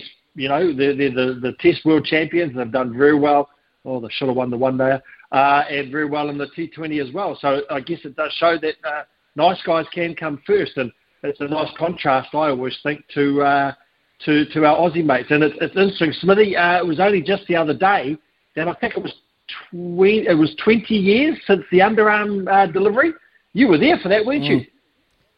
It uh, is just, a little you, bit longer just than got that, out, Jimmy. It, bit, bit more than 20. I, I, wish it, I wish it was 20. Jimmy, I wish it was 20. Ah. Try 41. Was it, Oh, was God. it 40? Oh, God. there we go. Didn't you get, didn't Oh, you get Jim. out to, to, wasn't it you getting out that brought Brian McKechnie to the crease? Yeah, anyway, change of name for um, the Washington football team, uh, Sam. Uh, um, uh, we're going to be known as uh, our fans uh, of the Washington football team are now supporting the Commanders. What do you make of that? Well, clearly it wasn't going to stay the Redskins, uh, and a comment I read online is that it's uh, that they've used the military as deodorant, but it still stinks. Um, and it, it's now uh, by taking on something with a with a, a military style to it, the, the the patriotism in the states makes it hard to criticise or to uh, to bash too loudly. And I, I get the feeling there's no right answer um, for for this. I don't think anyone is going to go, great, cool. I mean, how many re- team renamings have we ever come across in sport? We go, do you know what? That was that was really the right move. Um, so I'm a bit damned if you do. There, there was some talk among fans. Could we just stay called the the Washington Football Team? That'd be great, rather than having a a moniker that doesn't really mean anything to us. But I think Commanders is uh, is fine. I think that it, um, it's, it's above the station of what the team is capable of achieving at the moment. But uh, if they can live up to that name, then uh, then sure. So I think fans will will wear it if they can get the results. If they don't, it'll become uh, one of those names where, uh, uh, like the Warriors, where people will take the mickey out of the name when things aren't going well. Yeah, but Sam, if you're the Chancellor of the Exchequer, think about all that uh, promotional uh, memorabilia income you're about to cop. Absolutely. Absolutely. Yeah. It's and it's uh, there's, Yeah. there's, there's plenty there's plenty to do with it, and the mil- and the military and and in DC. I mean, you know, it's it's like they're asking the Pentagon to sponsor them. yeah, uh, it does. Uh, it, it does beg a belief some of the, the alternatives, but we've seen it um, with the Crusaders uh, to a certain extent. Jimmy, we saw that there was a bit of a, a groundswell for the change there, and the names changed, but the branding has sort of stayed. Uh, stayed the, uh, the names changed, stayed the same, but the branding uh, and, and the method Yeah. why has almost changed around it. Yeah, that's right. It has, and and you know that's good. I think uh, there's been an acknowledgement that the that the the whole imagery did create some issues for some people, particularly in the wake of that awful massacre in uh, in Christchurch. Uh, so it's good that they responded to things there. And look, you know, they're all made up names. Um, I remember doing an interview on the now defunct Radio Sport with uh, the bloke who, who came up with all of the names, and it was completely and utterly random. Um, they wanted to call the Blues, uh, I think it was the Mako, and someone said, "Oh, we've never seen a shark in Auckland Harbour." Um, so they disbanded that one, and you know you've got the Blues and the Reds, which are pretty inventive names. So I guess we need, from a marketing perspective, to, to have these these catchy names that go with teams, but doesn't mean much for, for a lot of people. I'll tell you what does mean much, though, Jimmy. Life without Kane Williamson. Uh, that means a bit. Yes, it does, doesn't it? Are you worried about this? This elbow injury seems to have been around Kane for a very long time now, Smithy. Uh, and when you couple into that uh, Ross Taylor's retirement, it does take a, a fair chunk out of that the, the top of the, the Black Caps batting order, doesn't it? And um, you know, more more so longer term, you, I just I just worry that this is something that he's going to have with him for a long time to come. What what, what do you think? Is it something that he'll get over? Uh, you know, uh, what what's the deal with this elbow injury? Well, it's an interesting thing uh, with Kane Williamson, of course, uh, and I don't want to cast aspersions onto him at all, but he's a very high priced commodity in the IPL. And at the end of the day, he's a professional sportsman and he's got a big fat check waiting for him around there. Having said that, I'd like to go a bit more injury specific here because, Jim, I can't think of too many sports where uh, their top player uh, in their field, and I'm talking about one of the top in the world, but uh, would would would go along with an injury of this significance without some sort of statement about surgery or long term um, fixing of the problem, Jimmy. I, I can't imagine a, a, really, really high profile All Black having an issue that just drifted along and uh, he came and went as as the injury sort of came and went with him. Yeah, uh, it, it, it is shrouded, seems to be, in, in secrecy. Um, you know, and, and even when I read uh, Stead's comments about it, you know, you don't take a lot from there. He says, I hope we can get to a stage where it'll be like that. This is pain free, but there's no guarantee. Um, the other thing is, and, and I don't know, you, you, know, you played, I'm sure, with a lot of broken fingers as a wicketkeeper. How much pain uh, Kane is prepared to play with? We certainly know there's some been famous stories of athletes of, of all persuasions in New Zealand and around the world who have just put up with, an injury and played through the pain for a lot of their career. Um, I, I don't know whether he's prepared to do that. As you say, the IPL is a big paycheck and maybe uh, that's a factor, but you know, maybe he's going to get to a point where he says, "Well, look, I'm just going to have to put up with this and just play through the pain." Uh, Sam, just before um, we, we, talked about the Washington football team, but we can't um, we cannot ignore the fact that um, maybe the goat um, retired yesterday. Uh, is he the goat in your mind in uh, the NRL? Tom Brady. Um, you know that is significant. That's right up there with LeBron retiring, Tiger Woods retiring. I think if you're an American sports fan.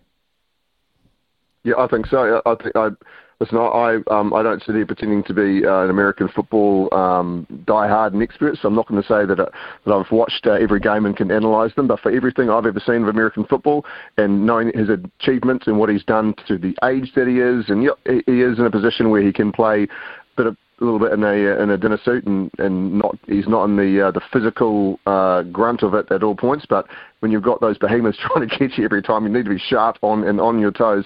What he's achieved is uh, phenomenal, and I think he will be remembered um, certainly of uh, of his era, if not of uh, of all time, as, as the the greatest quarterback that played, and arguably the greatest to uh, to lace up the uh, the boots. Of course, there's been a little controversial on the way, and he hasn't always been super popular. But as we find out, as you go on and you reach these records and hit these accolades, suddenly everybody forgets all about that. Like when, when Kobe retired, everybody loved him, but half of the time when he was playing, people were sick of him and thought he was a ball hog and thought he only cared about his own numbers. But uh, when he retired, I'm not talking, of course, posthumously here, but as his retirement came, people suddenly forgot all that. And I think it's the same with Brady. They can acknowledge his greatness now.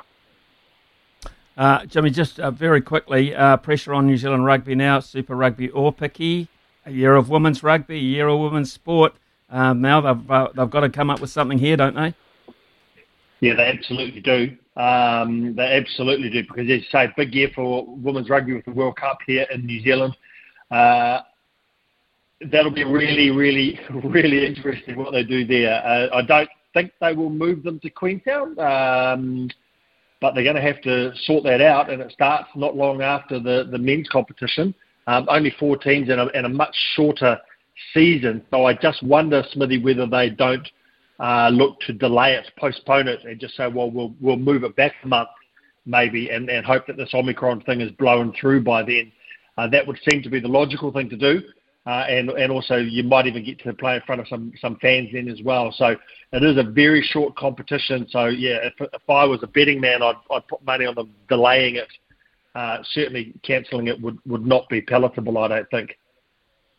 Okay, uh, thanks very much, fellas. Uh, Jim Kayes and Sam Ackerman are very valuable members of our panel. Have another one tomorrow morning at the same time, 10:44 here on SENZ. From behind the stumps to behind the mic, you're in safe hands. It's mornings with Ian Smith on SENZ. Yes, we've been talking about Queenstown being uh, the host venue for uh, much of uh, Super Rugby as it kicks off shortly, uh, but it's also the venue for uh, some uh, one day international women's cricket matches, and they are between the White Ferns and India. They'll be played at the John Davies Oval. Uh, and that'll interest uh, these 15 names because they are uh, now officially uh, our representatives for the White Ferns in the Women's Cricket World Cup beginning in early March. Uh, Devine, Satterthwaite, Bates, Down, Green, Halliday, Jensen, Jonas, the Kerr sisters, uh, Mackay, Mair, Martin, Rowe, and Tahuhu. So that is the team that was named less than 40 minutes ago and uh, confirmed. And the big uh, omission is uh, Leigh Kasperek. We understand. We hope to get to someone out of that camp uh, just after 11 o'clock for some reaction. Uh, and also news uh, coming through overnight. Very sad news for harness racing people in particular. the passing of Roy Purdon. The passing of Roy Purdon, passing of Roy Purdon overnight. not good at all. But what a legend he has been in the harness racing industry. Actually, the whole Purdon family and of course uh, the patriarch uh, Roy Purdon. So we shall uh, get some feedback on that uh, tomorrow in particular with Mick Guerin in our harness racing slot. Uh, more racing to come before midday. It is 10 uh, 10:51 here at the moment on SENZ. The SENZ app. Download it today and never miss a moment of your favourite show. Streaming live anywhere, anytime. anytime. The Cancer Society Longest Day Golf Challenge is on now. Register at longestday.org.nz. It's mornings with Ian Smith on SENZ. The loveracing.nz update. Your home for everything thoroughbred racing. Visit loveracing.nz. Racing's biggest fan. Uh, time to uh, check in uh, with Louis Herman Rott, uh, courtesy of Love racing.co.nz.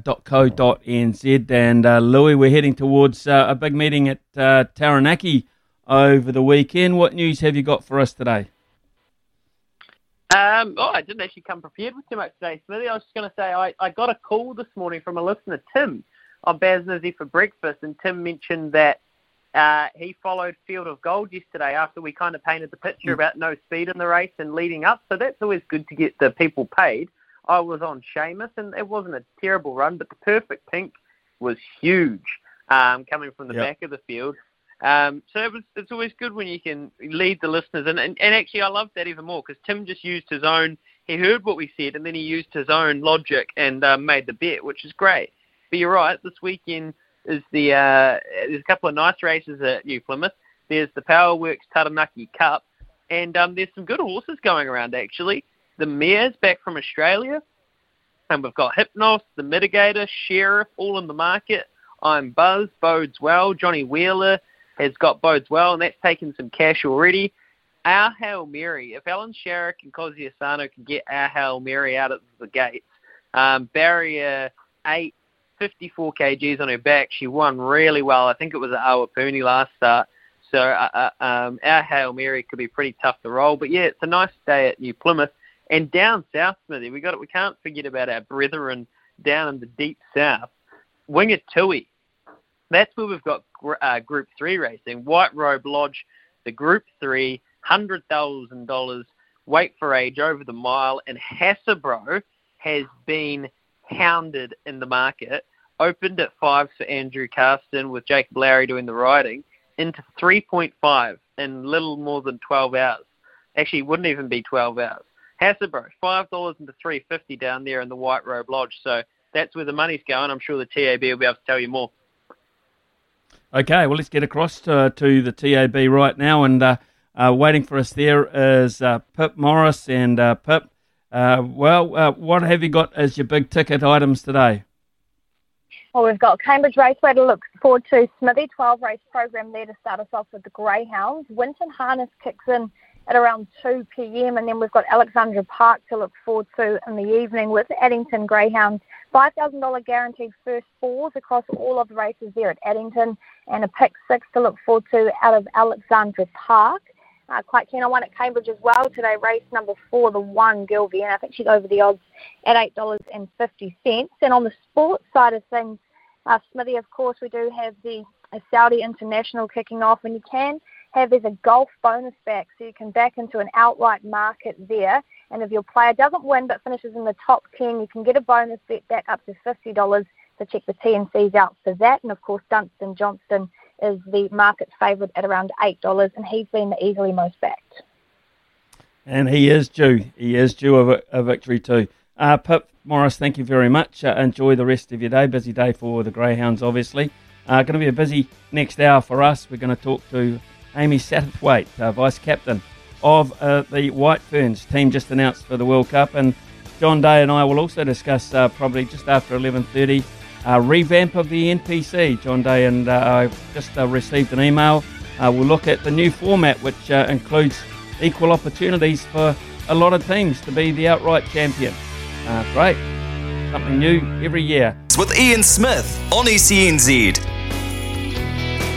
It is 11.03 here on SENZ, and what a year for women's sport it is in this country in terms of hosting great events uh, and uh, the first one, of course, is the Women's Cricket World Cup, which is just on our doorstep, really. It's uh, a, a, month away, literally, today. Uh, begins uh, on March the 3rd. So, what an exciting time. And you really get excited about it too when you hear about the finalising of uh, squads and the actual names that are going to represent us. And that is just come to fruition also just after 10 o'clock with the White Ferns being named and confirmed for the upcoming event. So, really pleased, really, really pleased that uh, Amy Satterthwaite has uh, made herself available to talk to us about that. Uh, good morning to you, Amy. Um, really, after all this time, all this speculation, great to have those names uh, down on paper. Uh, it must be a real feeling of excitement in the camp. Good morning, Ian. Yeah, it certainly is a, a real excitement. I think we've been talking about this World Cup for a long time now. Obviously, with it being delayed 12 months, that sort of build up to it has been extended, and uh, it's pretty crazy in a way to feel like it's it's right on our doorstep now. And you know, hearing the, the names read out this morning and, and getting officially announced, it, it makes it all feel really real, and, and certainly adds that real buzz and excitement around it. And we can't wait to get going. This, uh, of course, is World Cups are not new to you. Um, you've been around the scene for a long time, but playing one at home all of a sudden is. Yeah, absolutely. I think you know I was hearing this morning they're talking about it being a fourth World Cup for a couple of us, and it certainly makes you sort of feel old and, and like you've been around a while. But I think on one hand you can really try and utilise that experience to our advantage and, and help out those that either for them it's their first World Cup and they've got that excitement of it, or and like you say, then there's the the, the added side of it that we're playing at home, and it's something that none of us have done, and that's all going to be new for us. And I think you know to have that opportunity uh, to play in familiar conditions, it, it probably doesn't get much better than that, to be honest. Well, let's just talk about uh, what you've been doing of late. Of course, we, we know full well you've all of you have been playing uh, in the Super Smash, uh, but you've been in camp recently. Tell us uh, a wee bit about that. Yeah, we've spent a little bit of time together the last few days, which was a little bit different. We normally in camp, um, you know, training our cricket skills and um, trying to perfect that leading into the World Cup, but we had no bats and balls with us this time, which I think some of the girls probably struggled with, but um, it was a nice opportunity to get together as a group and, and almost just talk through a variety of different things. Some of it related to the cricket um, and on-field stuff, and some of it related to the off-field and the likes of COVID and what we can control, and you know, playing at home in a home World Cup and the, the extra pressure that that brings, and, and just almost acknowledging all of that, um, being able to, to voice it and air it and, and sort of work through it. And it was a really nice opportunity to get together as a as a group and probably something we don't do very often, but it sort of makes you feel like now we can head into the the India series and then obviously the Cricket World Cup um, having covered off a lot of those things and can sort of hit the ground running. Yeah, uh, team building, I, I, guess it is. But I guess one of the other good things looking through this squad is, by and large, uh, you know each other pretty damn well, uh, and there's not a lot of um, of new names there, if any. To be fair. Yeah, exactly. I think it's probably the strength of where we've been at in the last couple of years, is we have grown as a squad and um, started to get quite stable as a squad, which is nice. Uh, I think we've, like you say, there's been a lot of familiarity with each other and we get along really well as a group, which is, I think, on one hand, a fantastic thing when you're going to be spending a lot of time together in each other's pockets over the next couple of months. But uh, I think we've also created a bit more depth in our squad, and that's created a real competition for places. And you know, I certainly wouldn't have wanted to be Bob and the selectors trying to pick the side. I think um, it's been a really nice thing in a way to have a bit of a headache as to you know who's going to be named in that 15. And now that it's it's picked, it's um, awesome just to be able to go right. This is the group that we've got, and you know we're ready to then take on the world. Well, you've taken on uh, England and England uh, not that long ago. Uh, of course, um, uh, Australia uh, is always a regular um, uh, opponent, and now India. Of course, the, these games at John Davies Oval in Queenstown loom as extra special with extra significance because I genuinely believe, uh, along with uh, three or four other teams, India are a real chance. So you get to gauge yourself against a, a, good lineup. Yeah, absolutely. They've been a, a bit of a powerhouse of late and, and really started to to grow their sort of depth, I guess, and they've seen some exciting young talent come through alongside some players that have been around for a long time and got a, a wealth of experience, in the likes of Mithali Raj and and Jhulan Goswami. And I think it's sort of no better opportunity to test ourselves against them and really see where we're at as a group. I think we're coming off our home summer and, and off cricket, which often can put us in our sort of best place possible. And we've had people in form, so you can't kind of ask for much more than that. And at the end of the day, it's going to come down to if we can perform, you know, on the day in these games. And, and like you say, having the opportunity to play play India after having played, you know, two other quality sides in Australia and England, we can't ask for much better preparation than that. Uh, Amy, uh, obviously you're one of the older hands in the most politest uh, way. I can I can probably say that you've been around a long time because your stats uh, back that up. Uh, you're sitting on what 133 games uh, of one-day international cricket. Suzie Bates 130. Um, all going well. you will be going past Sara McGlashan of 134, so you will be the most capped. I mean, the significance of, of that for you? Yeah, it's probably something I haven't thought about too much. I, I didn't realise I was sort of that close until it got brought up um, in our recent tour, and, and it makes you probably sit back and, and think about your career to date and I guess the journey that you've been on and, and how you've grown as a player across that time and, and the experiences and opportunities that you've had. And I certainly know that the women's game's grown from strength to strength in, in the time that I've been playing. And it forces you as a player to really look at your game and ensure that, that you develop it and, and grow, you know, with that um, development and, and if not, try and keep ahead of it. And um, I think that's probably something that's kept me in the game to a certain extent is you're wanting to always push yourself to be better and um, yeah, it's an exciting time to, to be involved with it. But um, yeah, looking forward to, to another World Cup and the opportunity to, to share that experience with this group of players. Of course, the last time we hosted it was uh, 2000, and we won it. Uh, I don't think we were at all favourites to win it at that point either.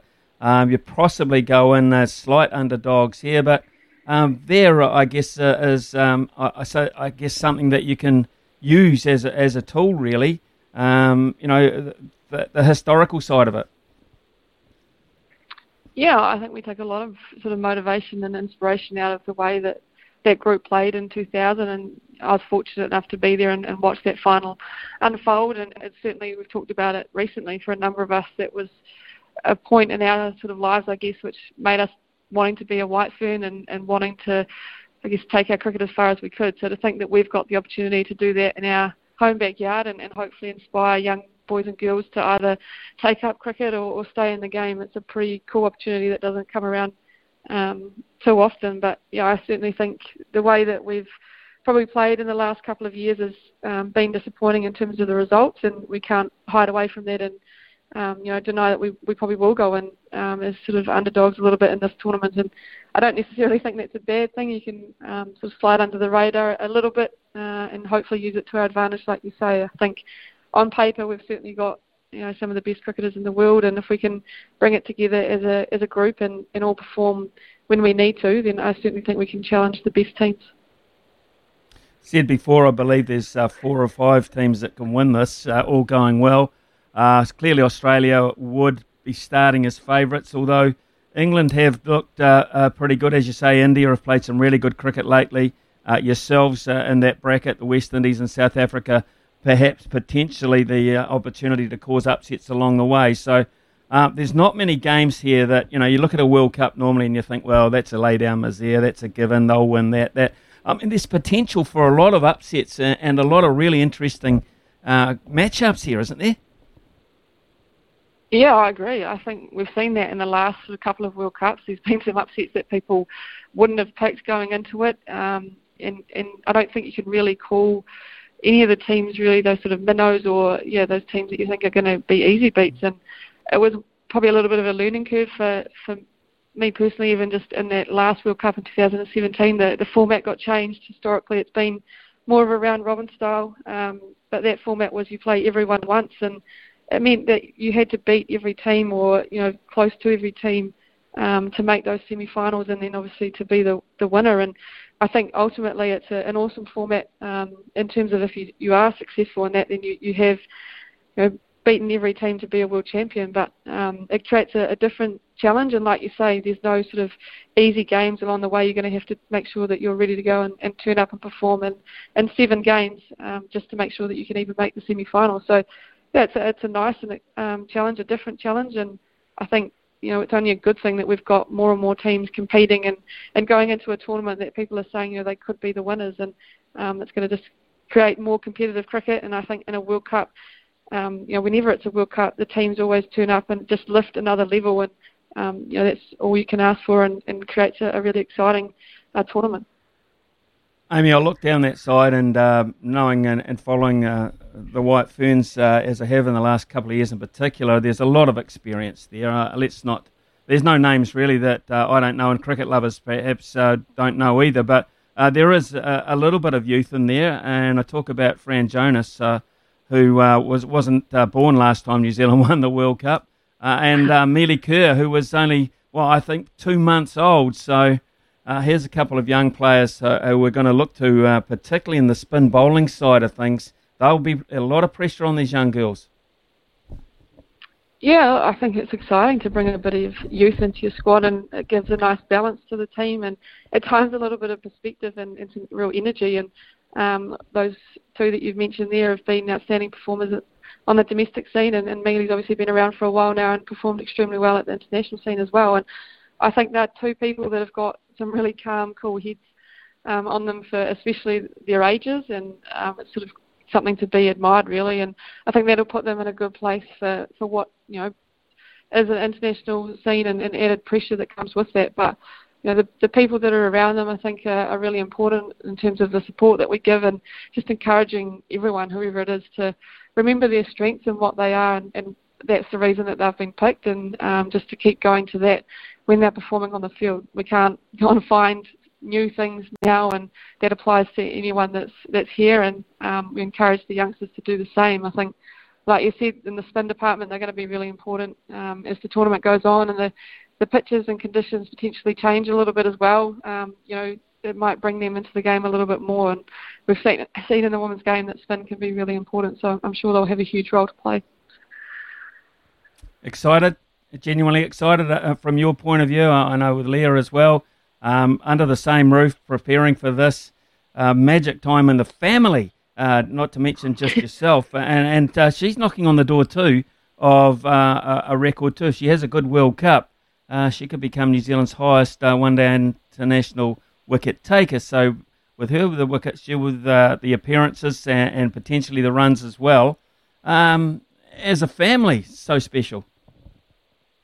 Yeah, it is really special. I think um, obviously with the announcement this morning and our daughter Grace as well being able to be there, it's it's a different time for us than what we've had in the past, and uh, I think you know, a nice time in the sense that you know, a different perspective, I guess, and um, probably helps with that balance of being able to go home and you know spend time with our daughter, and um, she sort of brings you back down to earth a little bit, regardless of how your performances performances have gone, both individually and as a team. And um, yeah, I think that's probably helped our cricket, if anything, and it's nice to be able to share that as a family. It's certainly something special and unique that not everyone gets to be able to do. So we feel very fortunate in that sense, and um, just excited about what lies ahead. I think the last World Cup that I played, I, I didn't know if it would be my last, and when you then hear that there's one at home, it, it's certainly a carrot that um, probably kept you in the game, and, and you certainly wanted to be part of. And to think then that from a Canterbury point of view, um, not, not biased at all, but to think that the final could be at Hagley and what I consider one of the best grounds in the world, um, you know, it doesn't come around very often, and you're sort of pinching yourself that you've got this in front of you and these awesome opportunities to be a part of.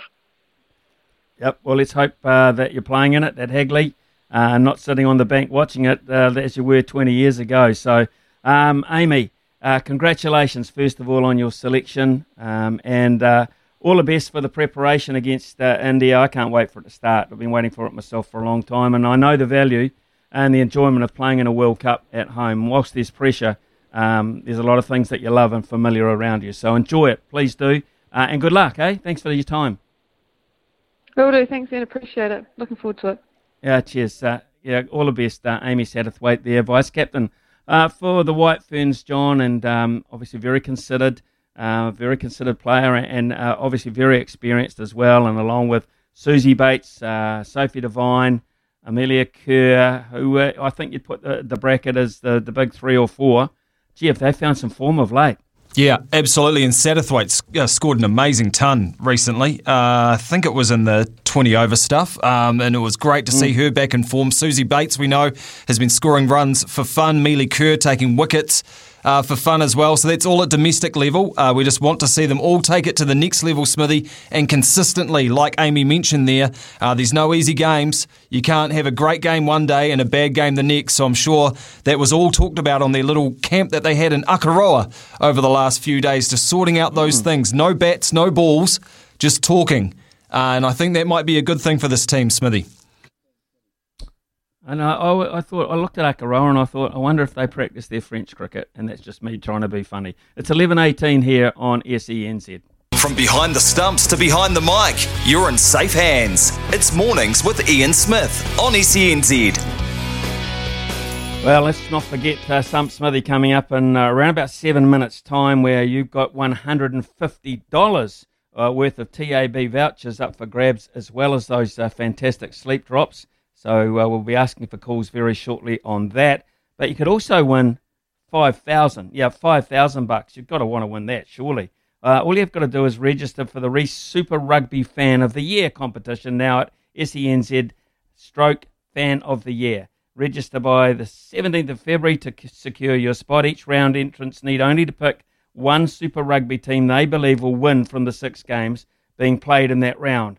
Lose, you're out of the competition. Win, you stay in the competition. So simply put, tip one team that you think will win their game within that round. If your team loses, you're out.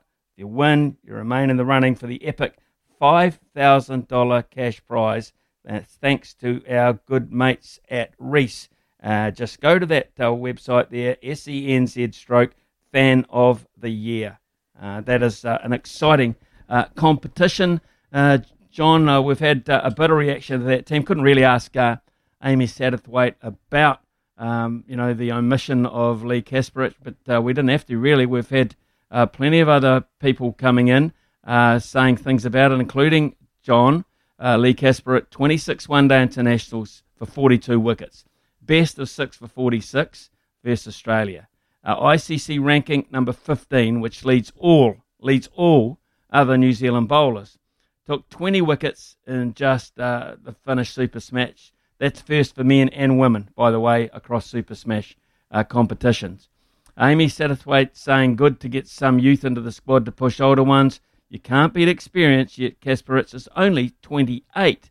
Uh, the omission just doesn't add up. So, genuine reaction there, John in particular, with a couple of texts this morning uh, when you look at those numbers, uh, it's an interesting one. Certainly is. When you put her up against Fran Jonas, who's just 17, has played two one day internationals, didn't take a wicket, and they're right about Kasperek's stats. I'm just on Cricinfo at the moment, and she's got 65 wickets at an average of 19.5 and an economy of 3.98 in one day international cricket. Now, Smithy, I know uh, and you know when you play one day international cricket, if you've got an average under 20 and an economy rate under four, I mean, that's from a bygone era. You don't see those like since Hadlee and that sort of stuff. I mean, those those are amazing figures. So it is a huge call, and I would have had to uh, hated to uh, make that phone call if I was Bob Carter calling up Leigh Kasperek and being like, "You're not in the team," and she asked why. I mean, I'm not sure whether I'd have too many answers, Smithy. I'm sure Bob had some. So, yeah, that's definitely the one that um, people are scratching their heads at. Why no Leigh Kasperek? But great for Fran Jonas, 17 uh, year old playing in a home World Cup. That's pretty cool. I'm just trying to think if you went across to uh, the Black Caps, what would be the equivalent of of leaving a bowler out of the World Cup with uh, those kind of numbers and those kind of recent form? That uh, I, am not sure if there there is one really. I mean, um, who who are we talking about in that regard? Are we are we talking about leaving out perhaps Mitchell Santner? Uh, are we talking and perhaps uh, leaving out? Oh, God, gosh, I, it's hard to equate really when you look at those numbers. So, uh, yeah, she'll be feeling desperately unlucky, Leigh Kasperek, and obviously she's got a, a, fan club that will be too. And I would imagine her teammates who have played a lot of those one-day internationals with her and know her value to the team uh, some of them will be scratching their heads as well. So, uh, yep, uh, every time you pick a team, there are those that are happy and those that are sad. You only have to uh, look at the case of, uh, is it Peter Hudson, uh, the skier, who John yep. has quite a high world ranking by previous New Zealand skiers um, and has had an appeal for non selection turned down. And that in itself was a, an interesting one, too, because um, when people qualify and do not get picked, um, that uh, just uh, is something else to add to the equation. That's definitely an issue for high performance sport New Zealand because we're seeing athletes not dealing with that very well. Piera Hudson came out on her Instagram in a massive, lengthy post about what she'd been through. Uh, didn't make the Winter Olympics four years ago, even though she had also met the qualifying mark. Uh, injuries, which spent years off the mountain, and then getting back and making the qualifying mark, only to be told by a selector, we're not sending you to the Winter Olympics. And that must be crushing for high performance athletes, and it's, it's something we've heard in other sports sports as well, for Summer Olympics as well, just how you can meet the mark, you can put your life towards this, and then you go to the selectors and they don't send you because they don't think you can reach what are the marks? They top 16 they want you to reach when you go to the Olympics and send you somewhere and to tell you uh, that you're not good enough to do that when your times or your stats or your, what you've done says that I am, I am good enough because I've met the standard. How do you continue on and how do you keep the faith in your sports governing body that you're trying to compete for uh, with your country. It must be absolutely crushing. So it's definitely an issue that's going to be brought up with. And it's also, uh, you know, do you have a, a participant in these events on the world stage? Uh, even if they don't get a medal, they're there representing you. Um, and, you know, this is a very rare opportunity. And if you have qualified, uh, why can't you uh, be included in that uh, squad? Why can't we have a squad of 16 as opposed to 15 and have a, res- uh, a representative on the skis? It's baffling. It is baffling. And as you say, the fallout from it uh, is also potentially uh, quite dangerous as well. So uh, let's. Let's just hope that, that, things are cool in that camp and she takes it on the chin, but it's a real setback for Piera Hudson. Right, uh, let's get on to uh, more positive news, and that is, yeah, Stump Smithy time. It is uh, 11.30 here on SENZ 0800 150 811. 150 smackaroos uh, and some sleep drops up for grabs. Get on the lines, folks. Get on the line. It's Stumped by Smithy. Ian Smith really is top class at his job. It's a big one today. I'm not sure whether this has happened before, Smithy. Has it 150 bucks up for grabs? Nah, I want to make it 200 too. I'm yeah. destined. I'm, I'm desperate here to make it 200. So whoever you've got lined up this morning, I don't care what part of New Zealand they come from, there will be no sympathy. Oh, you've never got any sympathy for Cantab, Smithy. I know because the Crusaders are playing your Hurricanes as well in week one of Super Rugby, and that's where Scott is calling from. You've made it through. Caller number one, Scott. Well done. Yeah, thank you. Hopefully, I can carry some form into this and knock uh, Smithy off. Yes, yes, he's had a bloody good week, uh, as you would know, from the 150 bucks being jackpotted today from the TAB, as well as some Sleep Drops Daytime Revive. They are New Zealand's only specialist range of sleep and stress support supplements. So, Scott, I will unveil your sporting categories for today netball, golf, rugby union. Which one of those gives you the best chance? I'm going to go golf, I think. Golf? Play a bit? Uh, yeah, casually. Nice. A hacker. Remember at uh, Temple, Templeton GC. Oh, so not that much of a hacker. A member. Very nice. Well, hopefully your sport, uh, your golf knowledge comes through for you today. Let's go. Right, Scott. Question number one about golf. There have been four PGA tournaments so far this year. Name one of the four winners so far. Uh, Hideki Matsuyama. Just a couple of chips down the wicket, right in the slot, and away it goes. All solid starts. Scott, Smithy, would you have known? Yeah, I knew he'd, Hideki had won one. I think Hudson Swafford um, might have won one as well. Yep. Um, and uh, yeah, like, uh, it's been. Yeah, I, I think I'd have got it. I think I'd have got that. No Yep, problem. Absolutely. Luke List and Cameron Smith. Not that Cameron Smith. Uh, the other Cameron Smith, the golfer. All right, Scotty. That putt was probably a two footer, you'd say, and you nailed that into the cup. So, question number two. A bit tougher. This is probably a 10 footer. The New Zealand Golf Open has been on hold for the past two years, and there hasn't been a Kiwi winner since 2017. Who was that man? Oh, I'm going to go Smale. One of the worst things I have ever seen done on a cricket field. You've lipped out. Smithy, a chance for a stumping. Who was the last New Zealander to win the New Zealand Golf Open back in 2017? Right, I think uh, I, I think I saw a picture of this fellow celebrating in conjunction with the article about it being knocked on the head. Uh, again this year, I'm gonna go Michael Hendry. Just a couple of chips down the wicket, right in the slot, and away it goes. Oh, Smithy's done it again. You have been stumped, Scott. Unlucky, mate. Hey, no worries. Cheers for that. Thanks for the option. Yeah, too easy for Smithy. Well done, mate. Another stumping. So, one question for 150 bucks from the TAB and some sleep drops, and it's over to you, Barry from Palmerston North. How are you feeling? Yeah, good morning. Yeah, pretty good. Pretty good. yeah. How's I knew the first two questions, but uh, we'll see how we go on this one. Oh, nice, nice. So you, you've got a little bit of confidence. This is Oh, a little bit, a little bit. Smithy's pretty good though. Oh, he's bloody good. He's bloody good. Stumped a lot of people. All right, mate. This question for the 150 bucks from the TAB and the sleep drops. Lydia Ko has won 17 LPGA Tour events in her whole career. How much prize money to the nearest million in US dollars has Ko collected over her career so far? Mm. Oh, okay. I don't know this one. Um, I, I see the tournament she won last week had a two million prize pool. Uh, so going on, say, an average of a two million prize pool, which is one seventeen, correct? Yep. Yeah. Uh, That 2 million goes to all the golfers, though, remember, Barry, not just the oh, winner. yeah, oh, yeah, definitely. I'm just, I'm thinking she'd get 600 thousand. Uh, look, I, I'm going to go, I'm going to go eight, eight, eight million dollars. One of the worst things I have ever seen done on a cricket field.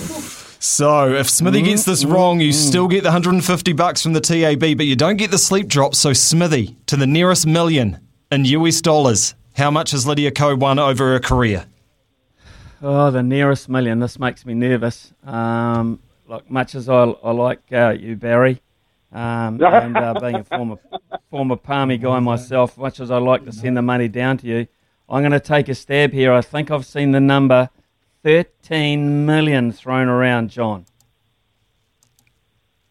Just a couple of chips down the wicket, right in the slot, and away it goes. Oh, we are jackpotting again, Barry. You have also been stumped. She has won $12.668 million, which rounded up to the nearest million is 13. Ian Smith, you've done it again. Yeah, well done, Smithy. Barry, you get on that line tomorrow morning, boy. Get on the line Yeah, tomorrow I'll- morning at I'll- 11.30. Give it I a look go, forward son. Uh, to Uh, Thanks- 200 thanks, bucks up, up for grabs. Cheers, man. 200 bucks going in uh, to the mixing pot for tomorrow, plus the sleep drops. $200. That's uh, our biggest jackpot ever. So, wow, looking forward to that. Um, enjoying the show, says Chris. Did Af- Afghanistan beat England in the under 19 cricket yesterday? No, they didn't. They choked at the end, and England got up and won them. Uh, do I remember playing ND at Morrinsville in a hot, dry summer many moons ago? Yes, I do, Chris. I'm not quite sure the end result, but uh, always enjoyed playing uh, those games uh, against Northern Districts, the country cousins. Uh, so uh, hopefully uh, that's answered your question. And look, I can tell you this morning that India have convincingly beaten Australia in the other semi-final. So the World Cup on under 19 cricket will be between England and India. It is 11:38 here on SENZ. When we return, news of the NPC. It is the Bunnings Warehouse NPC with a new format. We'll discuss that shortly. Society Longest Day Golf Challenge is on now. Register at longestday.org.nz. It's mornings with Ian Smith on SENZ. Get Nasser on the phone. He is in another orbit. Lazarus does it again. SENZ is pacing for purpose. Thanks to Harness Racing New Zealand. It is the grand final week two of Pacing for Purpose, uh, and uh, over the last uh, few months, of course, we've been competing as uh, respective shows, uh, trying to raise money for a charity of our choice. Uh, we, as Mornings, have raised $825, but we are behind the leaders, the Run Home group, from four o'clock onwards on the station. Uh, 1270 they've got. Last chance tomorrow to make up that ground. We have our horse at Hawera. Race four, number three. The horse is called Caulfield. Simply Caulfield. Hawera, race four, number three tomorrow. Caulfield to get uh, more money for Women's Refuge, uh, our nominated charity. So we look forward to that. Now, John, always there's changes uh, in the uh, Bunnings Warehouse NPC, including the name, but uh, Bunnings Warehouse NPC it is to be. But all of a sudden, these are quite revolutionary changes, I believe, on what we finished with at the end of last year, of course. Uh, and if anyone's going to be happy about this, it'll be Neil Barnes from Taranaki, I believe. Just the way I'm reading it initially. Yeah, old Barnesy, eh? Um, kicked up a bit of a stink last year, and fair enough too, some would say. Because his team were killing it. They were beating premiership teams, but they couldn't win the title. Um, so he was like, what's going on here? Why can't we have every single province in the NPC challenging for the title? Well, that's what they've done, Smithy. They've changed it. All 14 teams now will have a chance to win the title, and there will be quarterfinals. So eight teams will make the playoffs, quarterfinals, then semi-finals, then finals. There's still two groups that you play in. Uh, and you have crossover matches, but it's not the same as a championship and premiership. So they're gone, Smithy. No more promotion relegation, which makes me a bit sad actually, because I liked seeing Wellington relegated. I liked seeing uh, teams like that in that other division that couldn't win it. Um, I quite like that aspect of it, but it's gone. Did you like the promotion relegation, or do you like this one where every team can win it? I look. I like a competition where every game matters. Uh, you know, uh, every game has substance, and I'm sure the players and the fans like that as well. There's no point saying after three or four games in the competition we can't win it, um, but we're not going to get relegated either. So what's the purpose? Hmm. You know, so I, I, I kind of like there being for reason for every game. Um, and I, I guess there will be for this because there's a lot of games uh, look, looking to be played here. Now, uh, for those people at home that haven't or driving around the car haven't quite got their head around it as yet, uh, including uh, me talking a load of dribble right now. uh, teams placed uh, 1, 3, 5, 7, 9, 11, and 13. Uh, they will sit with the odd conference, and teams placed 2, 4, 6, 8, 10, 12, 14, obviously. They sit with the evens conference based on last year. Yep. Correct? Yep. So I've got those for you. So the odds conference, Waikato came first. So they're the top team in the odds conference. Hawke's Bay came third. Bay of Plenty, fifth. Wellington, seventh. Otago, ninth. Southland, eleventh. And Counties Manukau, thirteenth. So that means the evens are Tasman, Canterbury, Auckland, Taranaki. Four very good sides there. Manawatu, who were on the improve last year. North Harbour, who we didn't get to see a lot of. And Northland. So those are the odds and evens pools for next year. And just looking over it, I might just have one eye patch on, but man, they're evens pool looks very, very difficult to get out of. But, you know, come the day, come the man. In provincial rugby, squads change so much, so who knows, Smithy? Can I be selfish too here? Bear in mind being selfish. Yep. And my good colleague, uh, I can see there too, Brian Rareri will en- enjoy being a little selfish with me on this one as well. Uh, because uh, we hold the Ranfurly Shield, the Ranfurly Shield will only be played in the odd conference, the way I read that, uh, because uh, of the fact that um, that's where the games will be the odd crossover game, but I do believe basically it will be played in the odd conference. Now, um, at the moment, that looks on what you've been saying to be the slightly easier conference, John. Yeah, I think so. I mean, you know, counties and Southland haven't been up to much, have they, recently? I know we've got a lot of Stags listeners and love you guys, and I know you brought up the 9 3 win over Canterbury where you took the Ranfurly Shield home about two decades ago, but it was a long time ago. And then you got Otago, who are championship bound constantly. Uh, Wellington, hot and cold. Bay of Plenty, Hawke's Bay, Waikato, I think, are all very, very good sides. But yeah, you've avoided Tasman. Not that that's a big deal, I know thrashed them for the Ranfurly Shield, didn't you? Canterbury, Auckland, and Taranaki, who are just unreal last year. So a revamp for the NPC, I think it was needed uh, from listening to the fans and listening to guys like Neil Barnes. Um, have they got it right? It's still a tiny bit confusing, but you know, at least we've got straight quarterfinals, semi-finals, and a final, and we can all understand that. And all teams at the start of the year can win it. Man, hell, what about the logistics of that, John? Playing every yeah. single game in either Queenstown or Southland. 77 games down there. Yeah. I hope the groundsman at bloody oh, Rugby God. Park's got a got a raise. good luck. Good luck to them. Uh, Eleven forty nine here on SENZ. Uh, checking with Staffy before midday. Baz here. Download the